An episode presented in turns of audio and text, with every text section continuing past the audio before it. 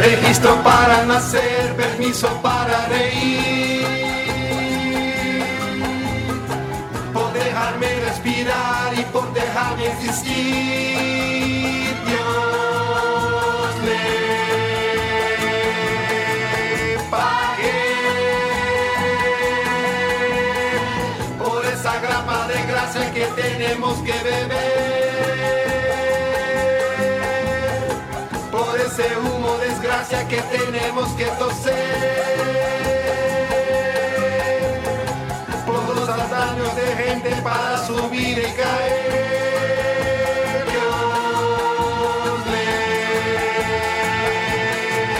pague por esa arpía que un día nos va a anular y escupir, y por las moscas y besos que nos vendrán a cubrir, y por la calma postrera que al fin nos va a redimir. Dios le pague.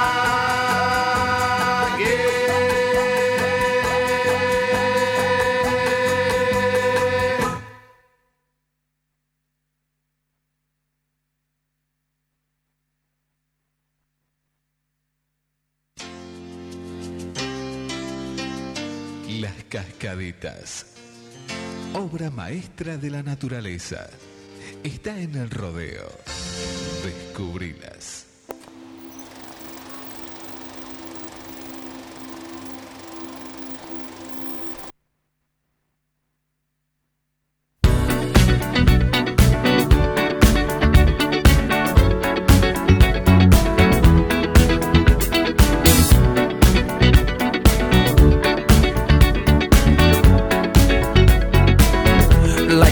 Legend of the Phoenix,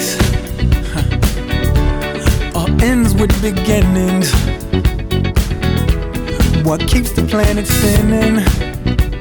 The force from the beginning. Look, we've come too far to give up who we are, so let's raise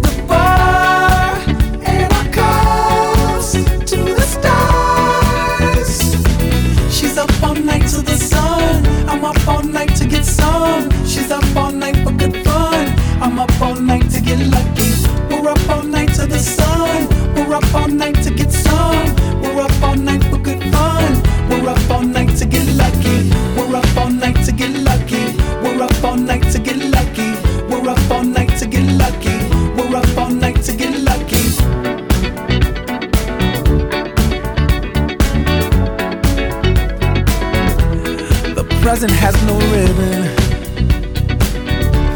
Your gift keeps on giving. What is this I'm feeling? If you wanna leave, I'm with it.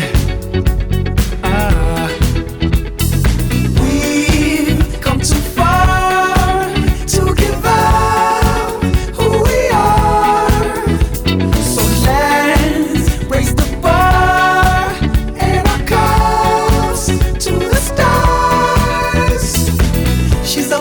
to the sun. I'm up all night to get some. She's up all night for good fun. I'm up all night to get lucky. We're up all night to the sun. We're up all night to get some. We're up all night for good fun. We're up all night to get lucky. We're up all night to get lucky. We're up all night to get lucky. We're up all night to get lucky. We're up all night to get lucky. We're up all night to get. We're up all night to get. We're up all night to get. We're up all night again. We're up all night again. We're up all night again. We're up all night again. We're up all night again. We're up all night again. Lucky. We're up all night again. Lucky. We're up all night again. Lucky. We're up all night again. Lucky. We're up all night again. Lucky. We're up all night again. Lucky. We're up all night again. Lucky. We're up all night again. Lucky. We're up all night again. Lucky. We're up all night again. Lucky. To the night to go.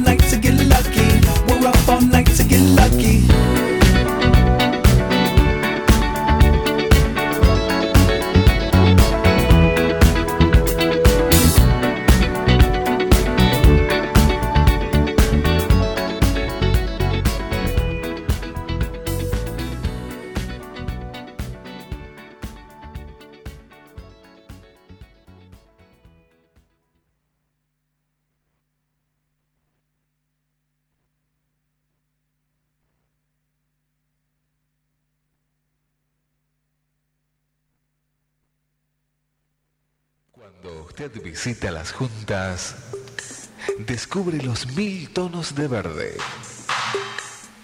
Las juntas, otra forma más de vivir el verano.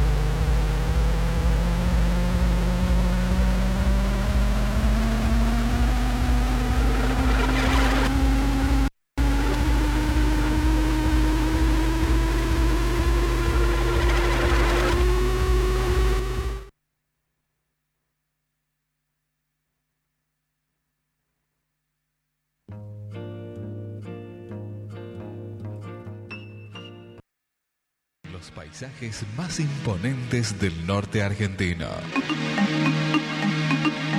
Con la calidez de nuestra gente. Con los amigos de siempre. El rodeo intensamente.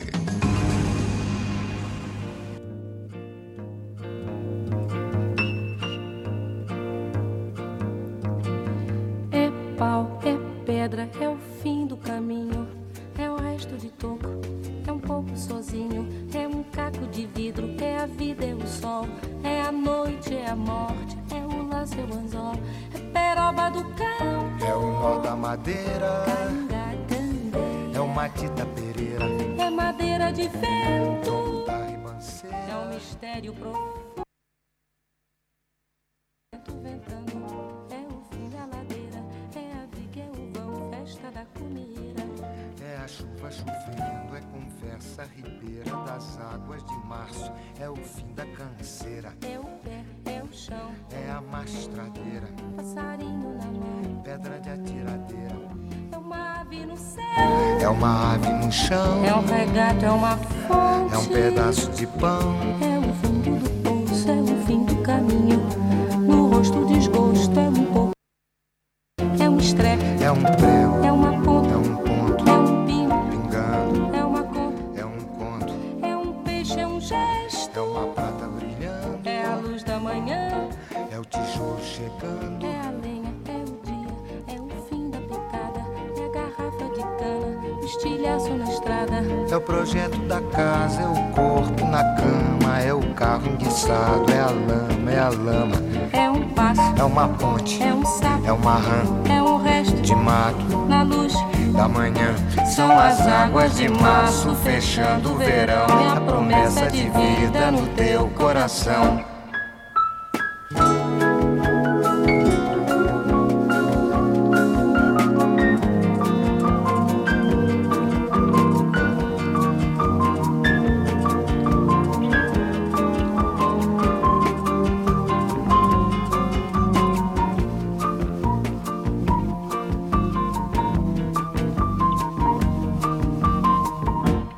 Cobra é um pau, é João, é José, é um espinho na mão, é um corte no pé, são as águas de março fechando o verão, é a promessa de vida no teu coração, é pau, é pedra, é o fim do caminho, é um resto de topo, é um pouco sozinho, é um passo, é uma ponte, é um sapo, é uma rã, é um belo horizonte, é uma febre terçã, são as águas de março de vida no teu coração. Pau, pedra, inho, peixe, coco, vinho, agro, hidro, ida, ol, oide, horte, aço, sol, são as águas de março fechando o verão, é a promessa de vida no teu coração. Padaba, paz vaziza, zazaziza, azanamienha, anandede, banandede, banandede, andanade, andanada, andanadede, andanadede, andanada, ué.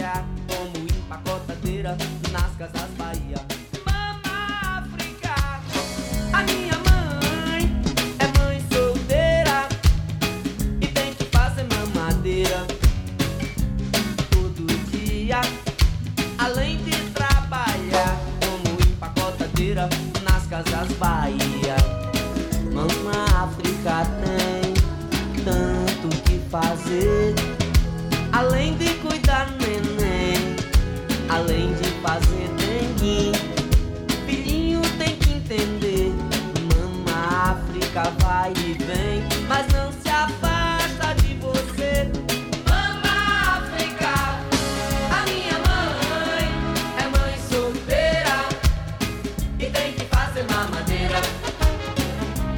todo dia, além de trabalhar, rolo e pacota feira nas casas Bahia.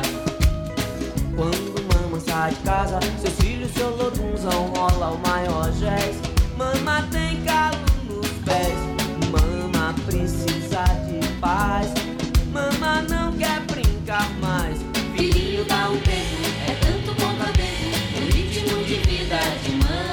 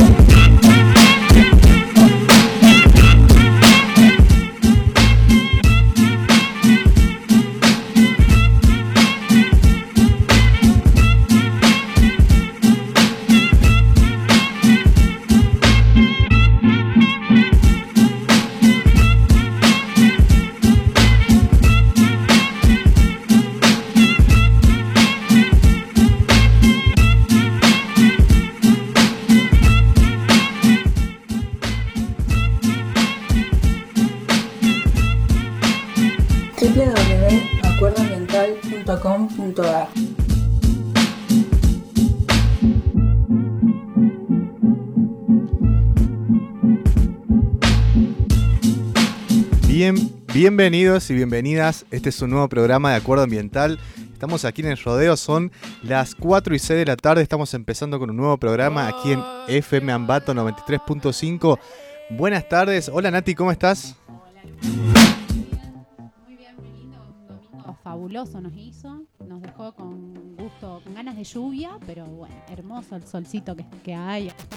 Hermoso. Se pronosticaba tremenda lluvia de la noche, teníamos miedo de venir al rodeo, no sabíamos qué iba a pasar, se veía nubarrones, que se veía que se largaba con todo, y hoy un día nos sorprendió, la verdad, todo soleado. Bueno, aquí se está apreciando mucho. Vos que venís de la ciudad, ¿cómo estaba en la ciudad?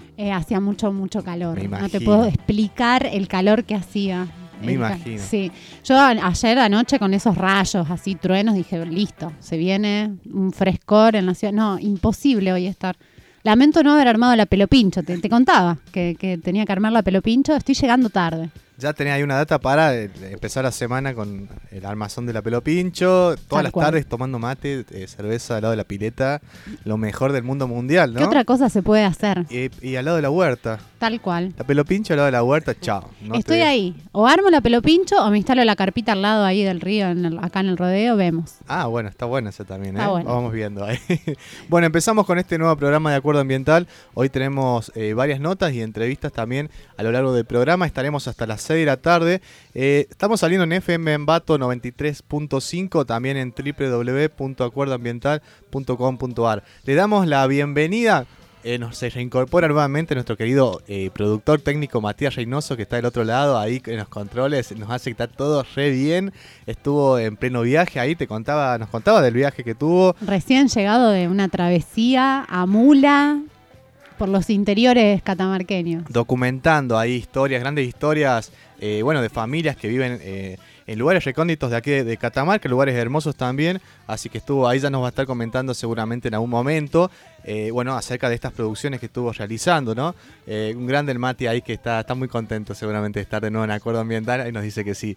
Bueno, en el día de hoy contaremos también con entrevistas, vuelve nuestro querido Matías, nuestro columnista estelar. Tenemos una columna de literatura y ambiente. Todavía no tenemos el nombre de esta columna. Estamos invitándoles a la audiencia que nos escriban, nos acompañen para crear el nombre de este bloque. Hubo algunas propuestas, piolas. Hubo algunas propuestas, vi ahí, ¿cómo era? Naturaleza escrita. Naturaleza escrita. Ese es un posible nombre. Sí. El programa pasado había salido palabras verdes, como reivindicando el color verde. Nos pedían eso, que reivindiquemos el color verde, que el bloque tome esa impronta, seguramente que sí. Bueno, el día de hoy Mati también nos va a traer, Matías García nos trae una propuesta de hablar sobre un libro de Emerson, un transcendentalista que nos va a venir a plantear acerca como de la filosofía de la naturaleza. El espíritu de la naturaleza. El espíritu de la naturaleza, así es, ese es el nombre de la obra. Así que bueno, nos va a estar acercando, nos va a estar contando un poco más acerca de lo que tiene que ver con esta literatura también que nos trae. Estaremos presentes también, está presente ya en este momento, que la vamos a presentar en breve nomás, Pato Agosto de BP, ya forma parte de BP, que nos va a venir a contar un poco sobre el ecofeminismo. Esto es un tema nuevo, porque no lo hemos tratado, en realidad no es un tema nuevo. Ella nos contará bien de sus orígenes, acerca de cuándo viene esta corriente, ¿no? Pero no es un tema nuevo, sino nosotros como programa veníamos intentando hablar sobre estos temas y bueno, qué bueno que viene Pato para comentarnos acerca de ecofeminismo, ¿no? Tal cual, hace rato que queríamos hablar de ecofeminismo, siempre tenemos ahí presente la cuestión de género, ¿no? Casi todas las personas que hemos entrevistado estamos viendo esta cuestión de género, de las mujeres, de las disidencias también, ¿no? Así que está buenísimo, hace rato que la queríamos traer a la Pato. Así que buenísimo que esté acá. Bien, y también tenemos un bloque que vamos a estar intentando comunicarnos con los compañeros de Asamblea del Algarrobo, bueno, con Enzo Brizuela, que estuvo esta semana, el día martes, si mal no recuerdo, llevando adelante denuncias en relaciones a estas detenciones arbitrarias que tuvieron en el mes de abril en relación a las protestas que llevaban adelante por el proyecto minero Mara en Andalgalá. Así que van a estar acercándose, ahí justo nos está escribiendo, estoy viendo, nos vamos a estar teniendo una comunicación, esperemos que podamos lograr esta comunicación, porque bueno, sabemos que por ahí la línea y las señales allá de telefonía se dificulta, pero esperemos que sí crucemos los dedos para poder realizar la nota de Enzo. Y bueno, también tenemos una perlita ahí que yo voy a contar todo, esta vez voy a contar todo lo que hay, no voy a tirar datos suspensos. Una compañera aquí del Rodeo, Ruth, ella es estudiante de comunicación social y nos compartió un material documental sonoro acerca de la historia de el nombre de las calles del Rodeo, porque las calles del Rodeo tienen nombre de plantas, de rosas, etcétera. Bueno. Queríamos saber eso, ¿no? Sí, siempre me pregunté. Cuando venía al Rodeo, ¿a quién se le había ocurrido esa fabulosa idea de ponerle nombres de flores? A las calles. Algo que distingue seguramente de otros pueblos, ¿no?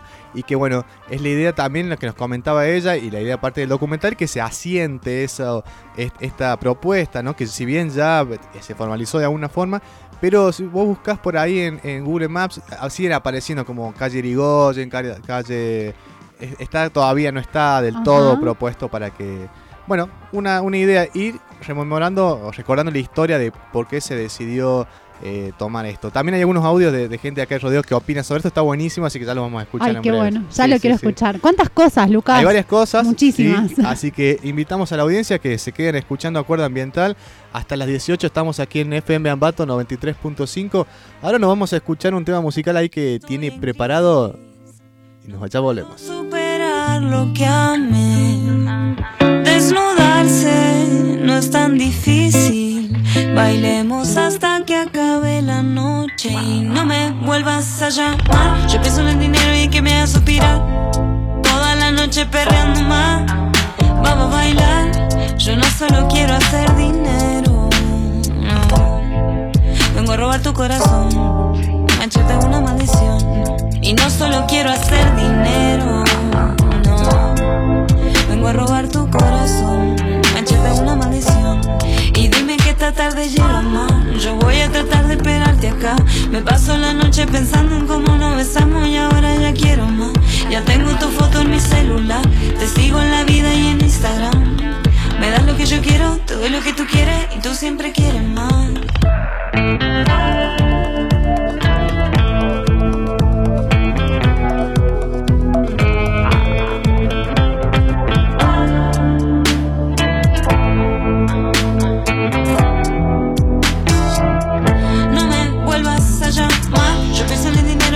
Suspirar toda la noche perreando más. Vamos a bailar. Yo no solo quiero hacer dinero, no.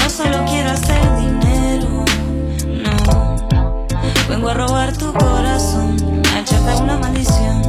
Y dime que esta tarde llega más. Yo voy a tratar de esperarte acá. Me paso la noche pensando en cómo nos besamos y ahora ya quiero más. Ya tengo tu foto en mi celular. Te sigo en la vida y en Instagram. Me das lo que yo quiero, te doy lo que tú quieres y tú siempre quieres más. Pienso en el dinero y en que me hagas suspirar. Toda la noche perreando más. Vamos a bailar. Yo no solo quiero hacer dinero, no. Vengo a robar tu corazón, me choca una maldición. Luna en Piscis, estoy en crisis. No puedo superar lo que amé. Es tan difícil, bailemos hasta que acabe la noche.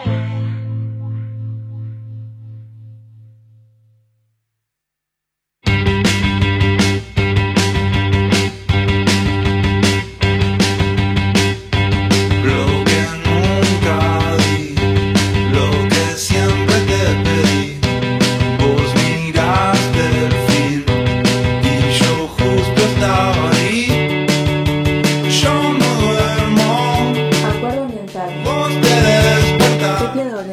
www.acuerdoambiental.com.ar. Ya no duele más, quiero estar. La naturaleza no es un lugar para visitar, es el hogar. Donde nunca fui, lo que nunca pretendí. Tengo tiempo, quiero imaginar. Ya no duele, ya no duele más. No, ya no duele más. Ya no duele más. Ya no duele más. Ya no duele más. Ya no duele.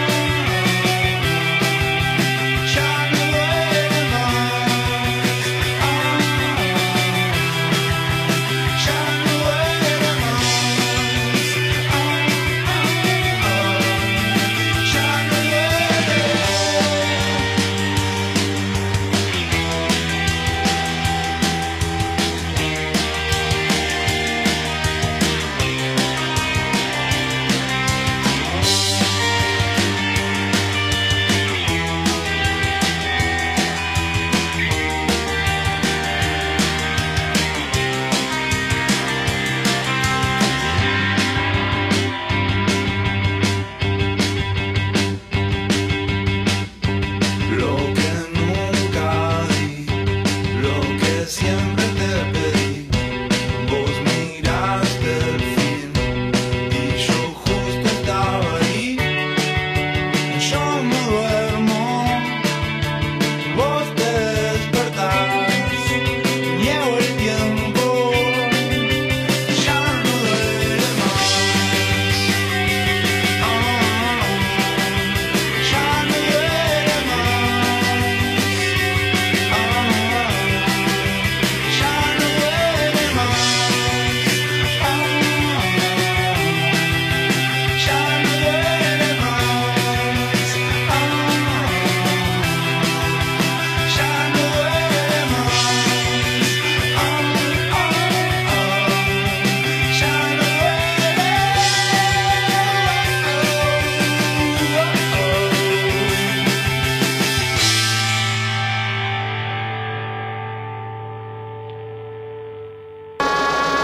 Acuerdo Ambiental Radio. Acuerdo Ambiental Radio. Acuerdo Ambiental Radio. Acuerdo Ambiental. Acuerdo Ambiental Radio.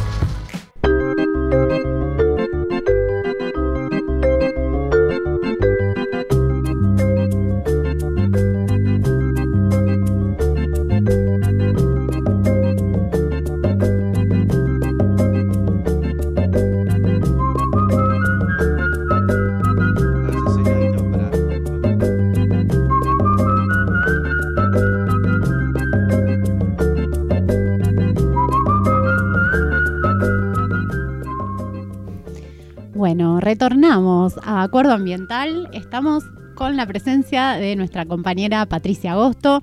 Ella es historiadora, educadora popular. Ahora nos vas a contar un poquito de eso también. Ecofeminista, miembro del equipo de investigación Acción Territorial de BP, coordinadora del equipo. Y nos venís a contar un tema que hace rato que veníamos tratando de enfocar acá en Acuerdo Ambiental, que tiene que ver con el ecofeminismo. La cuestión de las mujeres, bueno, hace tiempo, ¿no?, que nos viene como viene golpeando las calles fuerte, y me imagino que también viene golpeando los ámbitos académicos y los lugares, las locaciones de la educación popular y los cuerpos, bueno, todo eso. ¿Cómo estás, Pato? Hola, ¿cómo están? Muchas gracias en principio por haberme invitado. Hace mucho tiempo que tenía una deuda para venir a este programa, así que les agradezco un montón. Me encanta la propuesta del programa, me encantan los temas que abordan, así que bueno, trataremos de aportar en lo que podamos. Buenísimo. Antes que nada, bueno, presentarte un poquito a la audiencia, contanos de dónde venís, porque bueno, se va a escuchar que no sos catamarqueña, viste que se nos escucha, no importa cuánto tiempo. Sí, soy de Buenos Aires, claramente porteña, en mi acento y en mis ritmos. Hace casi 2 años que vivo en Catamarca, soy docente, profe de historia, fui durante mucho tiempo en Buenos Aires y bueno, empecé mi proceso jubilatorio y decidí irme a vivir a otro lugar. Así que bueno, nada, tenía una propuesta de trabajo en BP y estoy muy contenta con estar acá fuera de la gran ciudad, aunque hay cosas que extraño. Pero no, muy contenta de estar acá, muy contenta del equipo de trabajo y de los aportes que mutuamente nos damos. Buenísimo, nosotros contentos y contentas de que estés acá en Catamarca. Bueno, la pregunta obviamente inevitable es, ¿qué es el ecofeminismo? Así con esa palabrita. Sí, tal cual. Bueno, tiene una larga historia, ¿no? Decía eso Lucas al principio, no es algo nuevo. Quizás en las últimas décadas cobró más potencia, digamos. Y tampoco podemos hablar de un ecofeminismo, ¿no? Son muchos. Y a lo largo de su historia, más o menos los 60, los 70, hay quizás una persona que fue así como muy categórica en la definición, que fue Vandana Shiva, la primera que quizás se postuló, digamos, además por su fama mundial, se postuló y se autodenominó como ecofeminista, y a partir un poco de ella, que es un poco está en los orígenes, empezó a cobrar fuerza, digamos, esto del ecofeminismo. Hay como varias corrientes, algunas se llaman esencialistas, otras se llaman constructivistas. Tiene que ver un poco con esto de mirar la relación de la mujer con la naturaleza. Y, por ejemplo, en el caso de los esencialistas, bueno, esto de que la mujer defiende la naturaleza porque es una cuestión de su esencia, de su cercanía con la naturaleza, de su posibilidad de crear vida, de la reproducción, de tener la posibilidad de reproducir la vida, y que esto por lo tanto lleva a que inherentemente, innatamente las mujeres defendamos los territorios. Después surgieron otras corrientes que tienen que ver con que no, con pensar no es tanto la esencia de las mujeres, sino es una construcción social, ese lugar de las mujeres en el tema del trabajo reproductivo, en la reproducción de la vida. Y que en muchas experiencias en el mundo la mujer tiene ese rol no solo de reproducir la vida hacia adentro de los hogares, sino también en función de las comunidades. Y entonces la naturaleza se convierte en los elementos de la naturaleza en algo esencial que la mujer defiende, digamos, defendiendo esas comunidades. Entonces, bueno, surge esta idea, digamos, de conciliar los ecofeminismos, la ecología, digamos, o las ecologías, los ecologismos con los feminismos, y nace esta idea de que las mujeres, también un poco por la propia experiencia, que las mujeres tenemos un rol central en la defensa de los territorios, en la defensa de la vida, Y así nace esta corriente, digamos, o por eso digo, no es una, son muchas, pero en esencia nos han enseñado como una concepción de la vida, del mundo, que implica esto de que la naturaleza forma parte de nuestra vida, que no podemos vivir destruyendo la naturaleza, por eso es una corriente muy anticapitalista en su enunciado y en su práctica, porque precisamente el capitalismo ha destruido, lo sabemos, ha destruido la naturaleza y los bienes comunes, siempre atenta contra eso, y entonces esto de que la mujer tiene un rol central en ese sentido. Pero además lo tiene porque en muchos de los conflictos socioambientales las mujeres son protagonistas.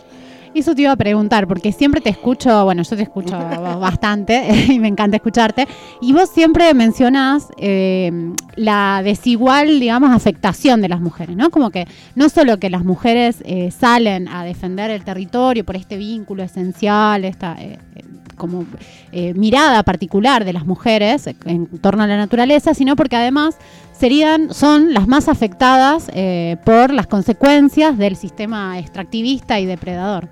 Sí, tal cual. No soy yo la que lo dice, ¿no? Hay muchas corrientes que vienen estudiando esto de las consecuencias que particulares que tiene el extractivismo en la vida de las mujeres. Tiene que ver con este rol de defensa, digamos, de las comunidades, con este vínculo que las mujeres tenemos con la naturaleza en función de esa posibilidad de reproducir la vida. Y la verdad es que es muy contundente, digamos, ese rol, precisamente por esa desigualdad. Porque las mujeres, al ser las encargadas de reproducir la vida, están muy apegadas a lo que tiene que ver con la tierra, de lo que tiene que ver con el agua. Entonces todo este sistema extractivo que afecta claramente estos bienes comunes, esta naturaleza, la afectan su vida cotidianamente. Entonces en esa responsabilidad que tienen de sostener la vida, es pegado a eso, digamos, es el rol que tienen de defensa. Pero esta desigualdad también tiene que ver, y no es un aporte mío, digamos, hay muchas organizaciones que lo hacen, pero esto de pensar que con el extractivismo se repatriarcaliza el territorio, porque son actividades básicamente en manos de trabajadores varones, que incluso muchas de estas actividades se ven también protegidas, lo digo entre comillas, por las fuerzas de seguridad que también son varones. Entonces los territorios tienen como un proceso de eso, de repatriarcalización, de ver donde los varones siguen teniendo en sus manos las decisiones, y ya sea porque son trabajadores que trabajan en las actividades extractivas, o ya sea porque son fuerzas de seguridad que defienden los intereses de las transnacionales, digamos. Entonces, frente a ese proceso, las mujeres consolidan, digamos, su lugar de defensa de los territorios, pensando eso, que ellas tienen hasta como más repercusiones negativas y más responsabilidad en la defensa, digamos, ¿no? De los bienes comunes y de la naturaleza. Pensaba recién cuando te escuchaba cuánta relación que hay con las demandas de los movimientos feministas, que estos últimos años, bueno, decíamos hace un ratito, no pudimos hacer la vista gorda, digamos, nadie pudo, coparon las calles, los movimientos feministas, y están haciendo una serie de demandas hace rato al Estado y también, creo yo, a la sociedad civil y a repensarnos un poco. Te quería preguntar cuáles son esos puntos de contacto entre eso que está en las calles, sobre nuestros cuerpos, sobre todo, demandando los movimientos feministas con el ecofeminismo. En realidad fue un proceso de aprendizaje, creo yo, ¿no? Porque como suele pasar, por lo menos hablo desde América Latina, que es lo que más conozco, es difícil a veces digamos, vincular las luchas. Tenemos unas características muy propias de la fragmentación. Entonces, digo, porque fue todo un aprendizaje esto de poner el territorio como parte también de las luchas del feminismo, yendo más allá del cuerpo real nuestro como mujeres y incluyendo esta mirada del cuerpo, territorio, territorio, cuerpo. ¿Quién nos enseñó eso? Las comunidades indígenas, las mujeres indígenas. El feminismo comunitario puso en escena, digamos, esto de que nuestro cuerpo es el primer territorio que hay que defender.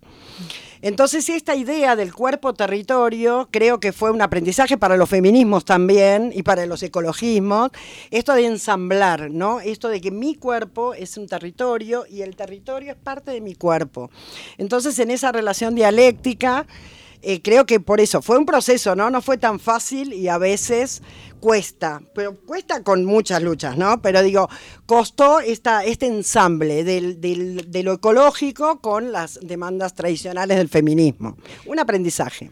Pato, y por ahí justamente en esta línea, ¿por qué, se toma consideración justamente el aporte de las comunidades aborígenes, ¿no? De las mujeres indígenas. ¿Por qué se toma consideración de ello? Mira, ellas tienen toda una trayectoria que tiene que ver con su propia pertenencia a los pueblos indígenas, digamos, y estoy hablando no solo de Argentina, ¿no? Creo que es un proceso bien latinoamericano.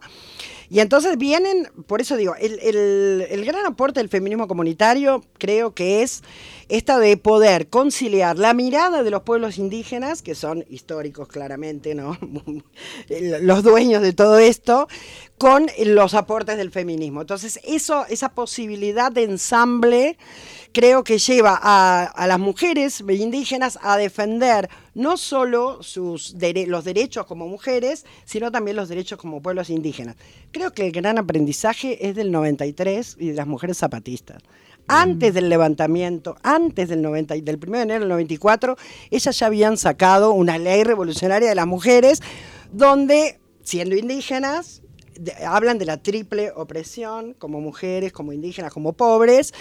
Y es un cimbronazo, ¿no? Es un cimbronazo para los movimientos sociales de América Latina, del mundo, diría yo, pero también para la ciencia hegemónica, ¿no? Esto de que se plantee que las mujeres planteen además a las propias comunidades las demandas desde los feminismos. Es decir, esto de que las actitudes patriarcales también existen adentro de las comunidades indígenas. Entonces, en ellas yo creo que se da esa simbiosis de un montón de cosas, esto de ser pobres, de ser mujeres, de ser indígenas, y esas demandas que nacen, por eso digo, tienen ya sus muchos años, ¿no? Sí, pensaba, bueno, recordarle a la audiencia, estamos con Pato Agosto hablando de ecofeminismo en Acuerdo Ambiental.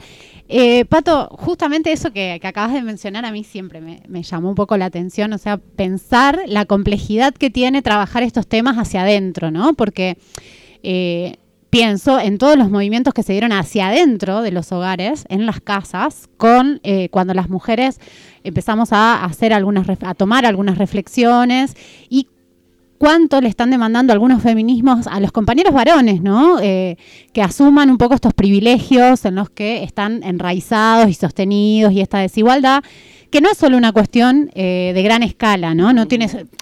Más allá de que obviamente se reconoce la desigualdad que hay en el campo laboral, la obligación de la mujer o el mandato de la mujer de hacerse cargo de los trabajos adentro de la casa.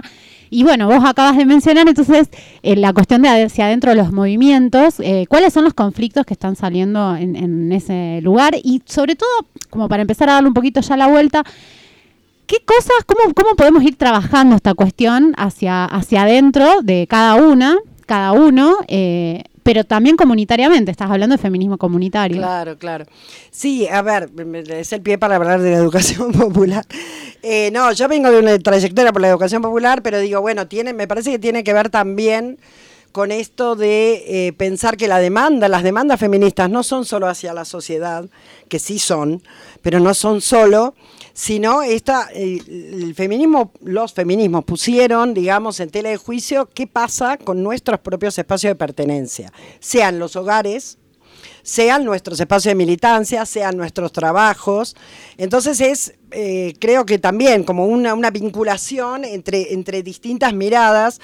Y siempre decimos desde la educación popular que obviamente luchamos y proponemos reflexionar y cambiar las prácticas a nivel social, pero también en nuestra vida cotidiana. Entonces los feminismos son en ese sentido todo un arrebato que se da de pensarnos dentro de las organizaciones, porque la realidad es que la dimensión antipatriarcal, el patriarcado nos atraviesa a todos, a todas. Creo que las mujeres hemos hecho un enorme esfuerzo para visibilizar eso, pero no es solo visibilizarlo hacia afuera, ¿no? Es esto lo que vos decís, Nati, también es mirar qué está pasando con el patriarcado adentro de nuestras organizaciones, adentro de nuestros hogares y cómo nos atraviesa en nuestra vida cotidiana. Ya sea porque como mujeres muchas veces, la mayoría de las veces somos víctimas, y también reproductoras muchas veces de esas actitudes patriarcales. Entonces, también es un gran reto para las mujeres, ¿no? Esto de pensarnos hacia nosotras mismas, en nuestros vínculos con otras mujeres y también con los varones.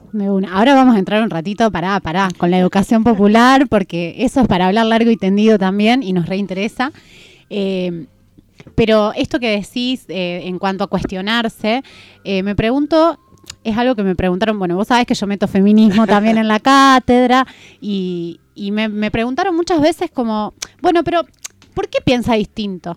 ¿Por qué pensaría distinto una mujer que un varón? ¿Qué es lo que le, o sea, cuál es esa diferencia que hay? Porque ¿cómo viene mi pensamiento acá? A veces tengo que explicar mucho lo que pienso. Veo, como también estamos viendo conjuntamente, esta cuestión de incorporar a las mujeres, ¿no?, dentro de aquellas actividades que estuvieron restringidas a los hombres tradicionalmente, ¿no? Entonces, como empezar a poner mujeres en lugares de poder. Hoy estamos en veda, así que no vamos a decir pero no las listas. Poner también mujeres, ¿no?, como llevar adelante esa bandera del feminismo, contando que hay ya un cupo, ¿no?, feminista. ¿Cuántas mujeres hay? ¿Cuántos hombres hay? Vemos esa crítica a las fotos, ¿no?, de las cumbres para hablar de la mujer en el trabajo y son 90% hombres, cuando no 100%.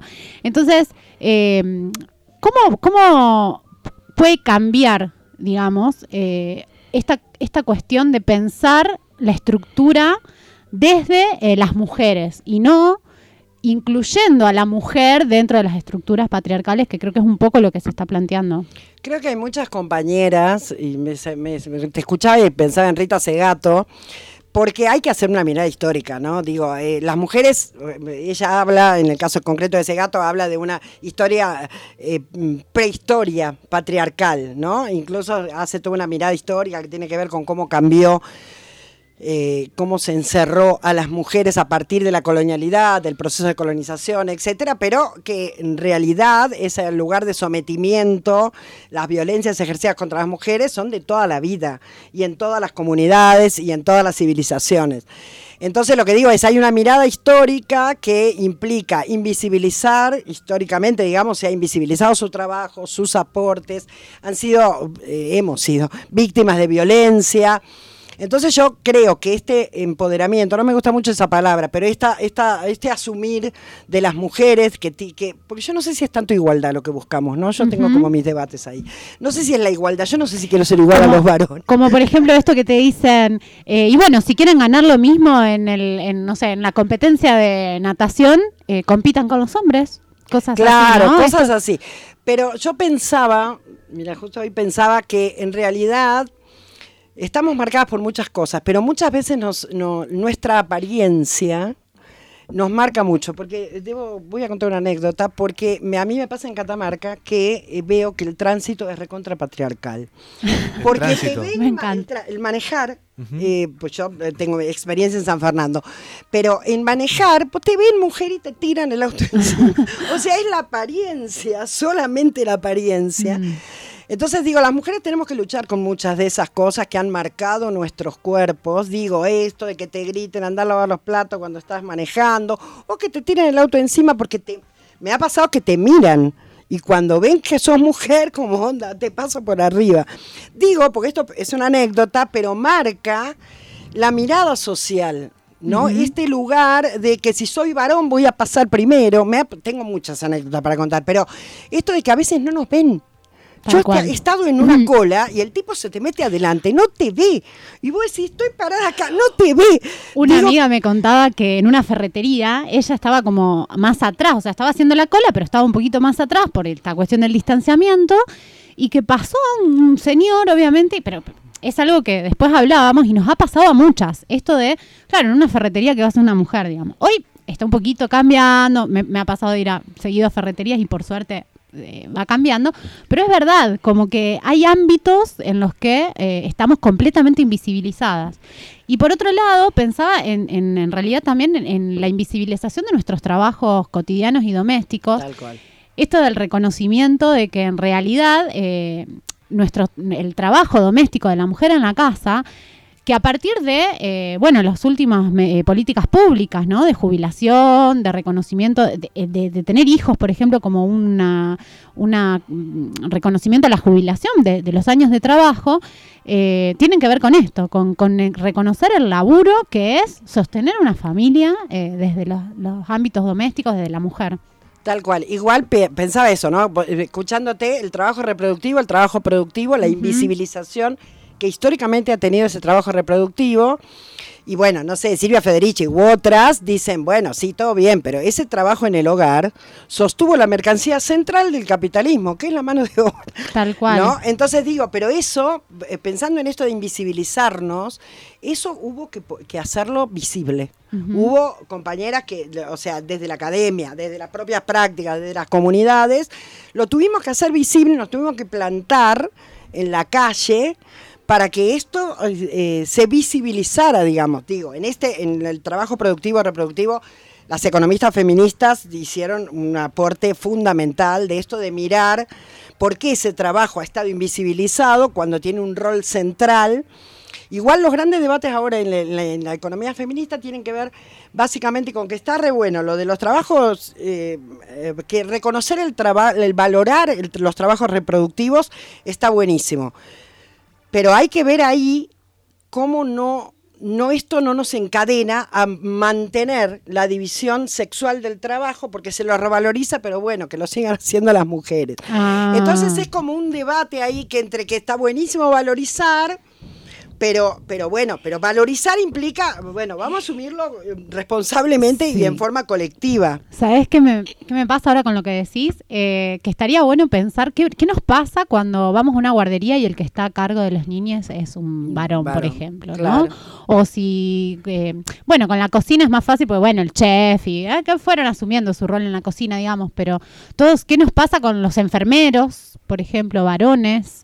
¿Cuáles son los preconceptos que están ahí dando vuelta también, sí, ¿no? Para nosotras, ¿no? Para claro, nosotras, sí, tal cual, por eso, sí, yo me imagino, yo un niño, una niña, y entonces atiende un varón, maestro varón, igual, digo, son cosas que son todos desafíos y cosas que uno va abriendo la propia cabeza, uh-huh. y en general la cabeza social, digamos, uh-huh. se va abriendo a esto, pero son todo un proceso, ¿no? Y son todos aprendizajes. No, yo quería preguntar algo en relación por ahí a... Hace poco hablábamos con Nati también en instancias que tienen que ver con la educación popular y cómo esto también puede ingeniárselas para decir, tratemos estos temas en instancias de asamblea o quizás encuentros vecinales, etcétera, diferentes instancias, hasta en la familia misma, ¿no? Claro. Una reunión de mesa. ¿Qué poder tiene ahí la educación popular? Quería que nos comente un poco de eso, a la audiencia también, y cómo, sirve para poder aportar, ¿no? Estos temas también en otras instancias. No voy a definir lo que es la educación popular, porque no lo sabemos. Dificilísimo, claro, sí. No lo sabemos. Siempre decimos uno, define la educación popular. Yo siempre digo, igual, es un viaje de ida, ¿no? Ah. Una vez que uno atraviesa la educación popular es difícil salir de ahí. Hablábamos eso con Nati, que fui a una de las Pañuelos en Rebeldía, en Córdoba, pude ir y fue muy fuerte, creo que es muy fuerte, y hice un paso costado porque también me ocupaba... todo un sábado, ¿no? Sí. Y tenía otras actividades y después me dice, si hubiera ido a la segunda clase entenderías muchas otras cosas más, tal cual. Me parece que un proceso necesario, pero muy fuerte, ¿no? Muy fuerte, sí. Es muy fuerte. A ver, pero ¿por qué muy fuerte? Porque yo creo que uno tiene que dejarse atravesar. Yo siempre digo eso. Cuando uno empieza un proceso, tiene que estar dispuesto, dispuesta a dejarse atravesar. No es fácil. A ver, yo sí cuento mi propia experiencia. Soy hace 20 años parte de Pañuelos en Rebeldía. Empecé siendo estudiante. Y tenía una niña pequeña, ahora mi hija es grande, pero tenía una niña pequeña, no tuve un esfuerzo ir, y era cerca de mi casa en Buenos Aires, pero yo no tenía ni idea de lo que era educación popular. Cuando voy, qué sé yo. Yo decía, estos pibes están más locos. ¿Qué pasa? Y me obligué, era de un año, me acuerdo, era un seminario, de un año. Habré hecho medio año y me empecé a hacer estas preguntas. Estos están totalmente locos. Bueno, digo, yo me voy. Y me obligué a terminar. Dije, no puede ser. Julieta era pequeña, mi hija. Dije, no, me voy a obligar. Después no pude salir nunca más a partir de ahí. Pero pensando en esto que decís, Lucas, es muy fuerte, o sea, porque te atraviesan un montón de cosas desde lo personal y desde lo colectivo. Nosotros siempre decimos desde la educación popular que ahí apostamos por un proceso de transformación, en una educación liberadora, tomamos a Freire, es uno de nuestros grandes maestros, Pero que esa manera no es solo transformar la sociedad, que está re buenísimo y que es nuestro propósito, sino transformarnos a nosotras y a nosotros mismos. Entonces, un proceso de educación popular te atraviesa el cuerpo. Entonces digo, apostamos a una transformación que tiene que ver con lo social, pero también con una transformación personal. Por eso decíamos que el tema de la vida cotidiana es clave para la educación popular. Por eso los procesos son tan fuertes, por eso la gente a veces se va, porque no se la banca. Es muy difícil esto que hablábamos, transformar el mundo. Uno lee Freire y ¡ay, qué hermoso! Estás como volando, ¿no? Decís, ¡ay, qué lindo! Nos juntemos, conversamos de esto, lo trabajemos. Qué lindo dejarse tocar por los compañeros y las compañeras, les compañeres. Qué lindo conocer, abrirse a la vulnerabilidad, abrirse al poder también, a la potencialidad de los cuerpos, de la lucha, que también es muy fuerte. Pero después, en el proceso... hay que aguantársela, hay muchos conflictos, hay muchos nudos en un proceso de, bueno, 1 año, 2 años, dependiendo, ¿no? Donde hay muchas organizaciones que están en esta, pero son fuertes los nudos que se atan ahí, o sea, los nudos que ya están atados, pero que de repente los encontrás sí. Y hay que ponerse a desatar. No son procesos que por ahí te llevan 1, 2, 3 fines de semana. No, desde la educación popular decimos también que, bueno, partimos de la práctica, de analizar nuestras prácticas, ya sea en el ámbito social, militante, laboral y en nuestra vida cotidiana, para transformar esa práctica en una práctica mejor, digamos. Esa sería como lo que Freire diría la praxis, ¿no? Acción, reflexión, acción. Sería como la idea, volver a una acción que sea superadora. Pero eso implica poner los cuerpos, nuestros cuerpos como militantes, nuestros cuerpos como mujeres, como varones, etcétera. Y eso es fuerte, digamos, porque hay algo que te atraviesa el cuerpo. Si no, y eso también nos ha pasado en Córdoba, coordinamos 4 años, o muchos otros procesos, que en realidad hay gente que se va porque no puede. Digo, porque también es como medio desnudarse y hacerse, y toca fibras, pero no porque los educadores o las educadoras populares seamos nada del otro mundo, sino porque la propuesta es esto, es como mirar con más profundidad y con una idea de rompiendo esta idea de lo que Freire diría educación bancaria, donde hay alguien que sabe y el otro que escucha, porque es como un cuenco vacío al que hay que meterle cosas, la escuela, digamos. Entonces la idea es otra, y además porque no solo el proceso atraviesa a quienes estén participando, sino a quienes coordinan también. Tal cual. También.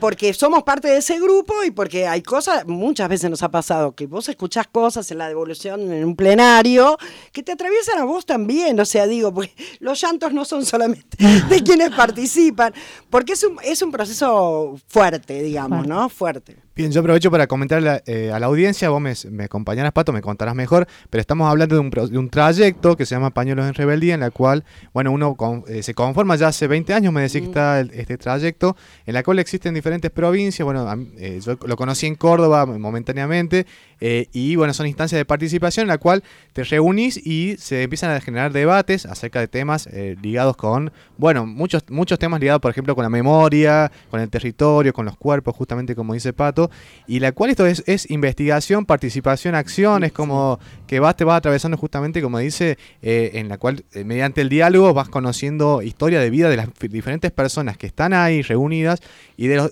estas, quizás viendo un film o un documental, conocer lo que pasó, bueno, con quizás procesos de históricos en época de gobierno de facto, etcétera. Y también con gentes de otras comunidades que quizás no te encontrás en otras instancias. Bueno, este proceso, este trayecto es muy interesante. Pañuelos en Rebeldía estamos hablando. Sí, es un equipo de educación popular. Tiene mucha. Empezamos allá lejos hace tiempo, en el año 2000, siendo el equipo de educación popular de lo que era la Universidad Popular Madres de Plaza de Mayo, allá esa gran jugada que hizo una de las líneas de madres, que fue abrir una universidad popular, digamos. Entonces, bueno, empezamos ahí, después 2005 más o menos, hay un debate dentro del equipo, más o menos 2005, para ponernos el nombre, porque hasta ese momento éramos el equipo de educación popular de la Universidad Popular, era más largo, pero después nos pusimos un nombre. ¿Qué nombre? Bueno, fue todo un debate dentro de quienes éramos parte del equipo, es que nos salió Pañuelos, pañuelos porque representan muchas luchas, de no solo de acá, sino de todas partes del mundo. Pero pensamos en el pañuelo palestino, en el pañuelo feminista, en el pañuelo zapatista, un montón de digamos, de luchas que quieran simbolizadas en pañuelos. Y después el tema había un debate que era en rebeldía o rebeldes. Y entonces el tema de que no fuera rebelde, rebeldes daba la idea de más inmóvil. Y en rebeldía nos daba una idea. Así que bueno, así salió el nombre. Pero es un equipo que tiene una base importante en Buenos Aires, pero también en otros lugares, Córdoba, en Rosario. Y lo que hacemos es eso, proceso de formación en educación popular, tomando muchos de estos temas que decía Lucas, pero el gran reto es mirarse. Ese es como el gran reto, mirarse a uno, una como persona, pero y mirar las prácticas de las que venimos. Mucha gente también ha empezado a militar a partir de haber pasado, porque algunos venían, Bilusi entré, mi amor, no tenía ni idea, ni venía de una militancia. Eso también nos pasó. Y se terminaron metiendo en alguna, pero en algún proceso, digamos, organizativo. Pero bueno, es todo un reto en realidad y no sé, bueno, Nadati acá es una egresada, así que ella puede dar cuenta. Yo ya tengo el papel, yo ya tengo el papel y todo. El certificado y todo. Sí. Pero bueno, fue un proceso, bueno, el de Catamarca como otros, ¿no? Pero sí, la verdad que estuvo muy bueno poder llevar adelante este proceso en Catamarca, eso siempre lo rescatamos cuando hablamos de un territorio o sea, muy afectado, ¿no? Por el extractivismo, por estas cuestiones de género, ¿no? Fuerte. Y traer un proceso así, o sea, bueno, vos ya conocías igual. Ya venía, pero por otras cuestiones, pero llevar adelante un proceso así en estos territorios me parece que es súper valorable. Sostenerlo también tuvo su complicación con el tema de la pandemia, porque es un proceso que requiere mucho el cuerpo. Poner el cuerpo a jugar, el cuerpo, la cuerpa, los cuerpes a jugar, a llorar, a gritar, a retorcerse, a bailar. Hay mucho baile, mucho canto. Realmente es un proceso transformador.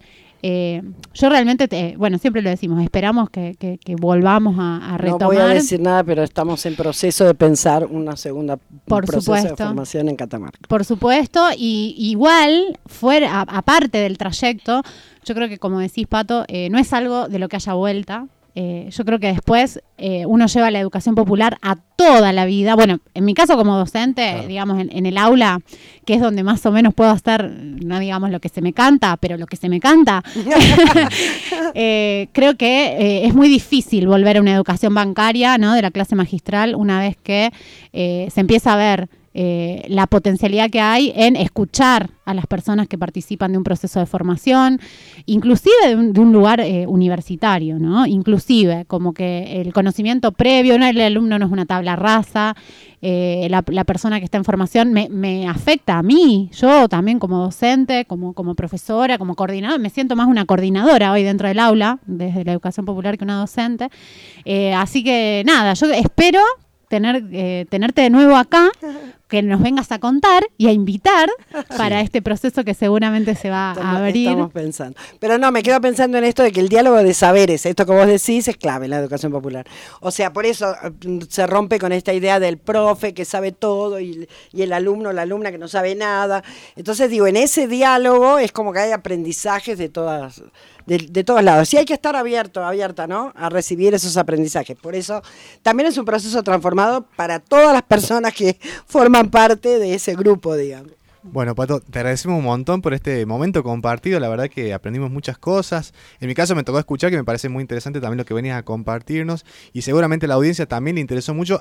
Escuché varios conceptos que me parece que están re interesantes para seguir desarrollándolos en lo que tiene que ver con la educación popular y en lo que tiene que ver también con el ecofeminismo.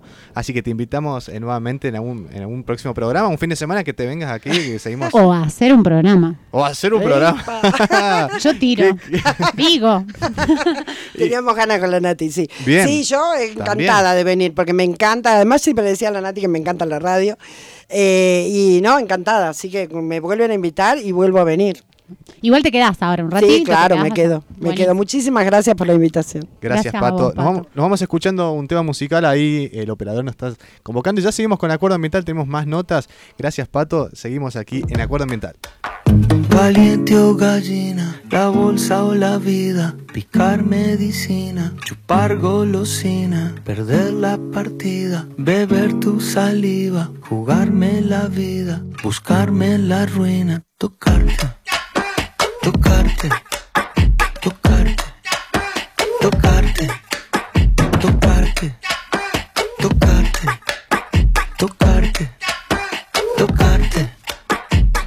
Deliciosa, pangüibosa, peligrosa, caprichosa, vuelta y vuelta, vino y rosa, sudorosa, Quiero lamer la sal que traes de la playa, pedir asilo debajo de tu toalla, tocarte.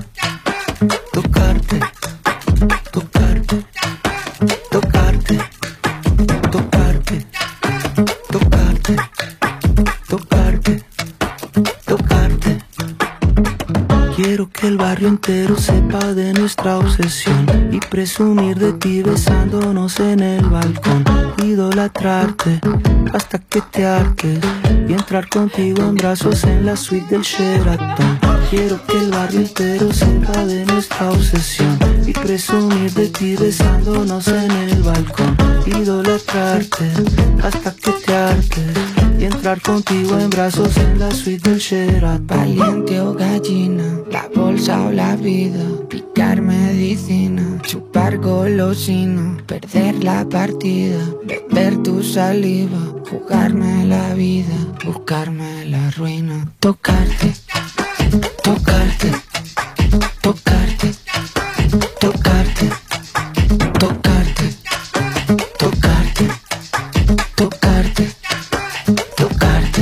Vámonos, Víctor.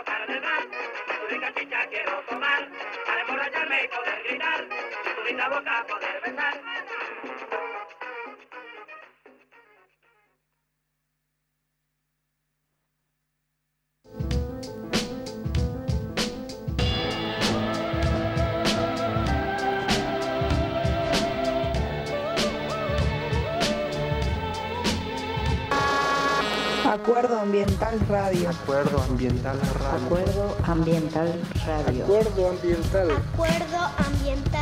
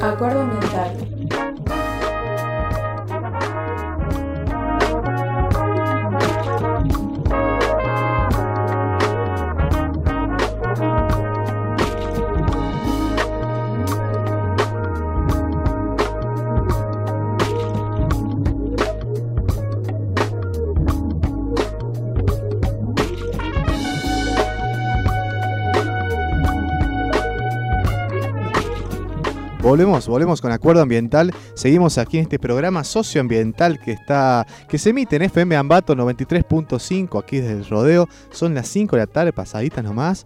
Bueno, le agradecemos a Pato que estuvo acompañando, Pato Agosto recién, esperemos que hayan podido apreciar la nota. Ahora vamos a escuchar este material que nos compartió Ruth, una compañera de aquí del Rodeo, ella es nativa de aquí del Rodeo, que estudia comunicación social y ha preparado un documental sonoro en relación a la historia del nombre de las calles del Rodeo. Esperemos que puedan disfrutar. Vamos ahí a escuchar en relación a este material audiovisual, perdón, material sonoro que nos propone Ruth. Ya lo escuchamos.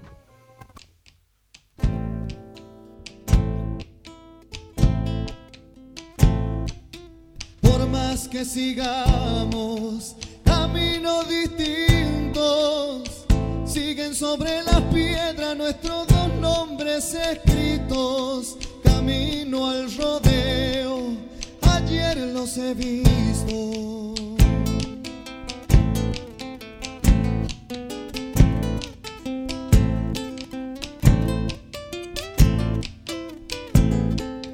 El río prosigue su marcha sin tiempo, pero en algún remanso comulgan nuestros secretos, nuestras ilusiones, caricias y besos.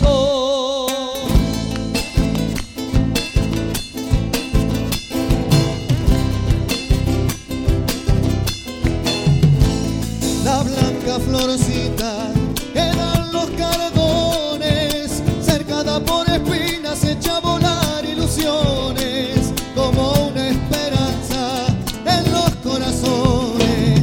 Ni bien cruzó el puente y asiento de nuevo, gana de hundir mis manos en tu cintura y tu pelo. Te sigo soñando, camino al rodeo.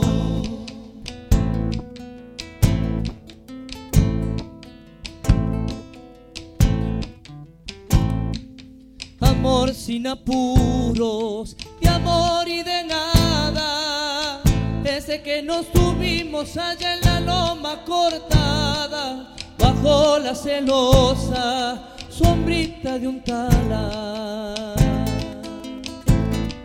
Acuerdo Ambiental. Paraíso Terrenal. Este podcast está realizado por una estudiante de comunicación social, señorita Marianela López. Es un taller de audio el cual motivó a investigar, conocer y contar la historia del rodeo. El Rodeo, Departamento Ambato, Provincia de Catamarca, año 2021.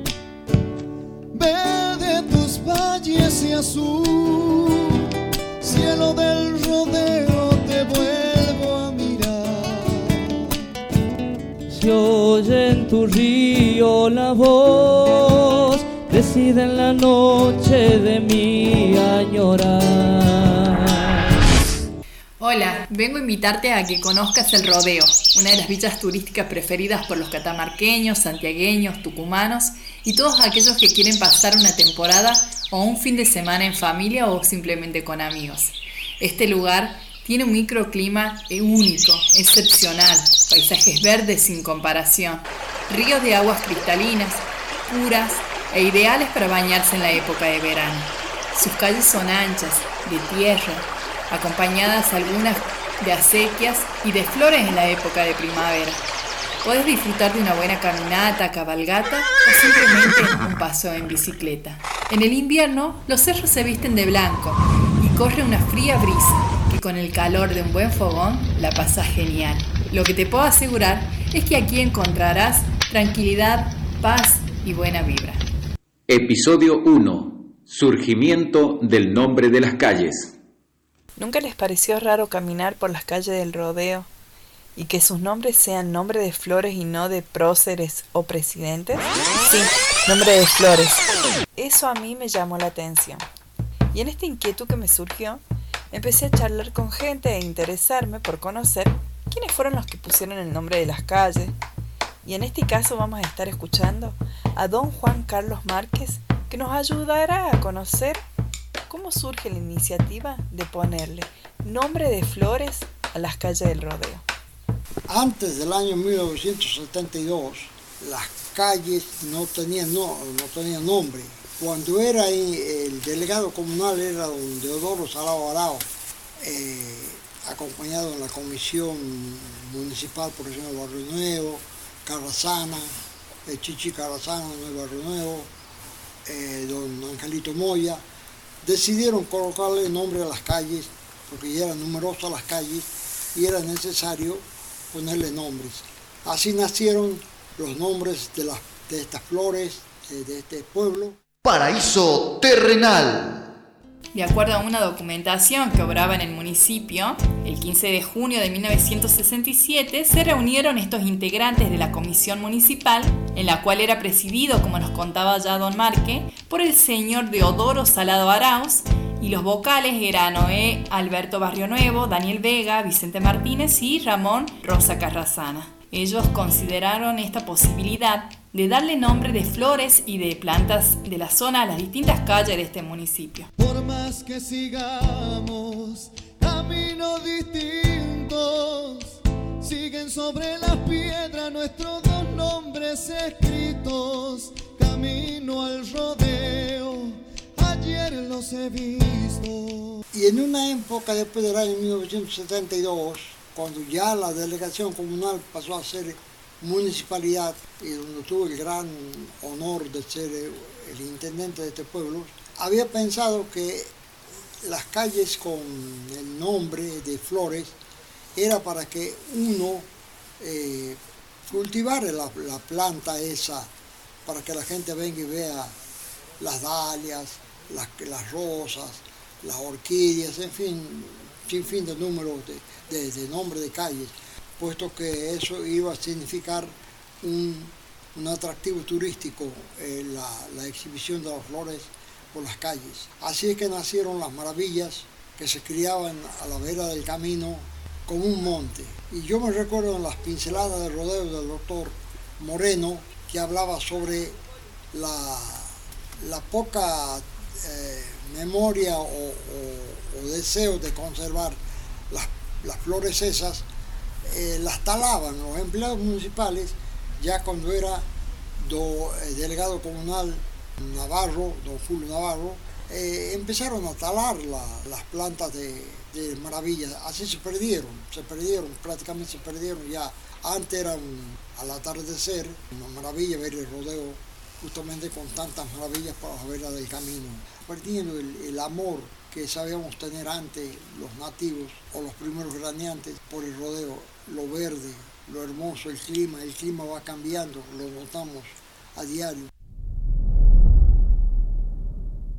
¿Es importante conocer el nombre de las calles del rodeo? Me llamo Anabel de las Mercedes Lema, tengo 67 años, vengo al rodeo desde que tenía 3 años, vengo todos los años, me encanta el rodeo, amo el rodeo y me encanta que le hayan puesto nombre de flores a las calles, pero bueno, en este momento me encantaría que todas las calles tengan sus cartelitos con los nombres apropiados de cada uno de sus calles, así todas las personas pueden llegar, pueden conocer y en Google deje de figurar con nombres como Alem, Irigoyen, Güemes, las calles que tienen otros nombres, nombres de flores. Hola, soy Nicolás, tengo 17 años. Para mí es importante conocer los nombres de las calles del rodeo, pero desafortunadamente la juventud del presente no está interesada en aprender nombres de las calles del pueblo. Muchas gracias. Hola, soy Hugo del Rodeo, tengo 50 años, que es muy importante que las calles del Rodeo tengan sus nombres de flores, por la cual uno puede localizar ya sea un domicilio o una dirección. Muchas gracias, hasta luego. El 20 de septiembre de 1970 se reúnen los miembros de la Comisión Municipal frente al Poder Ejecutivo de la provincia y ellos por ley, la Ley 2360, autoriza que se le dé nombre a 23 calles. Del rodeo soy, y al rodeo voy, y al llegar será libre el corazón.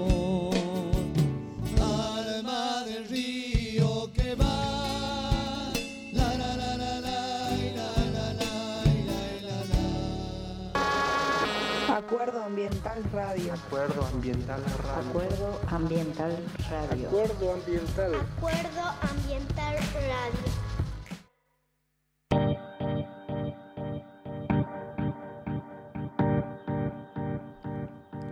Radio. Volvemos a Acuerdo Ambiental.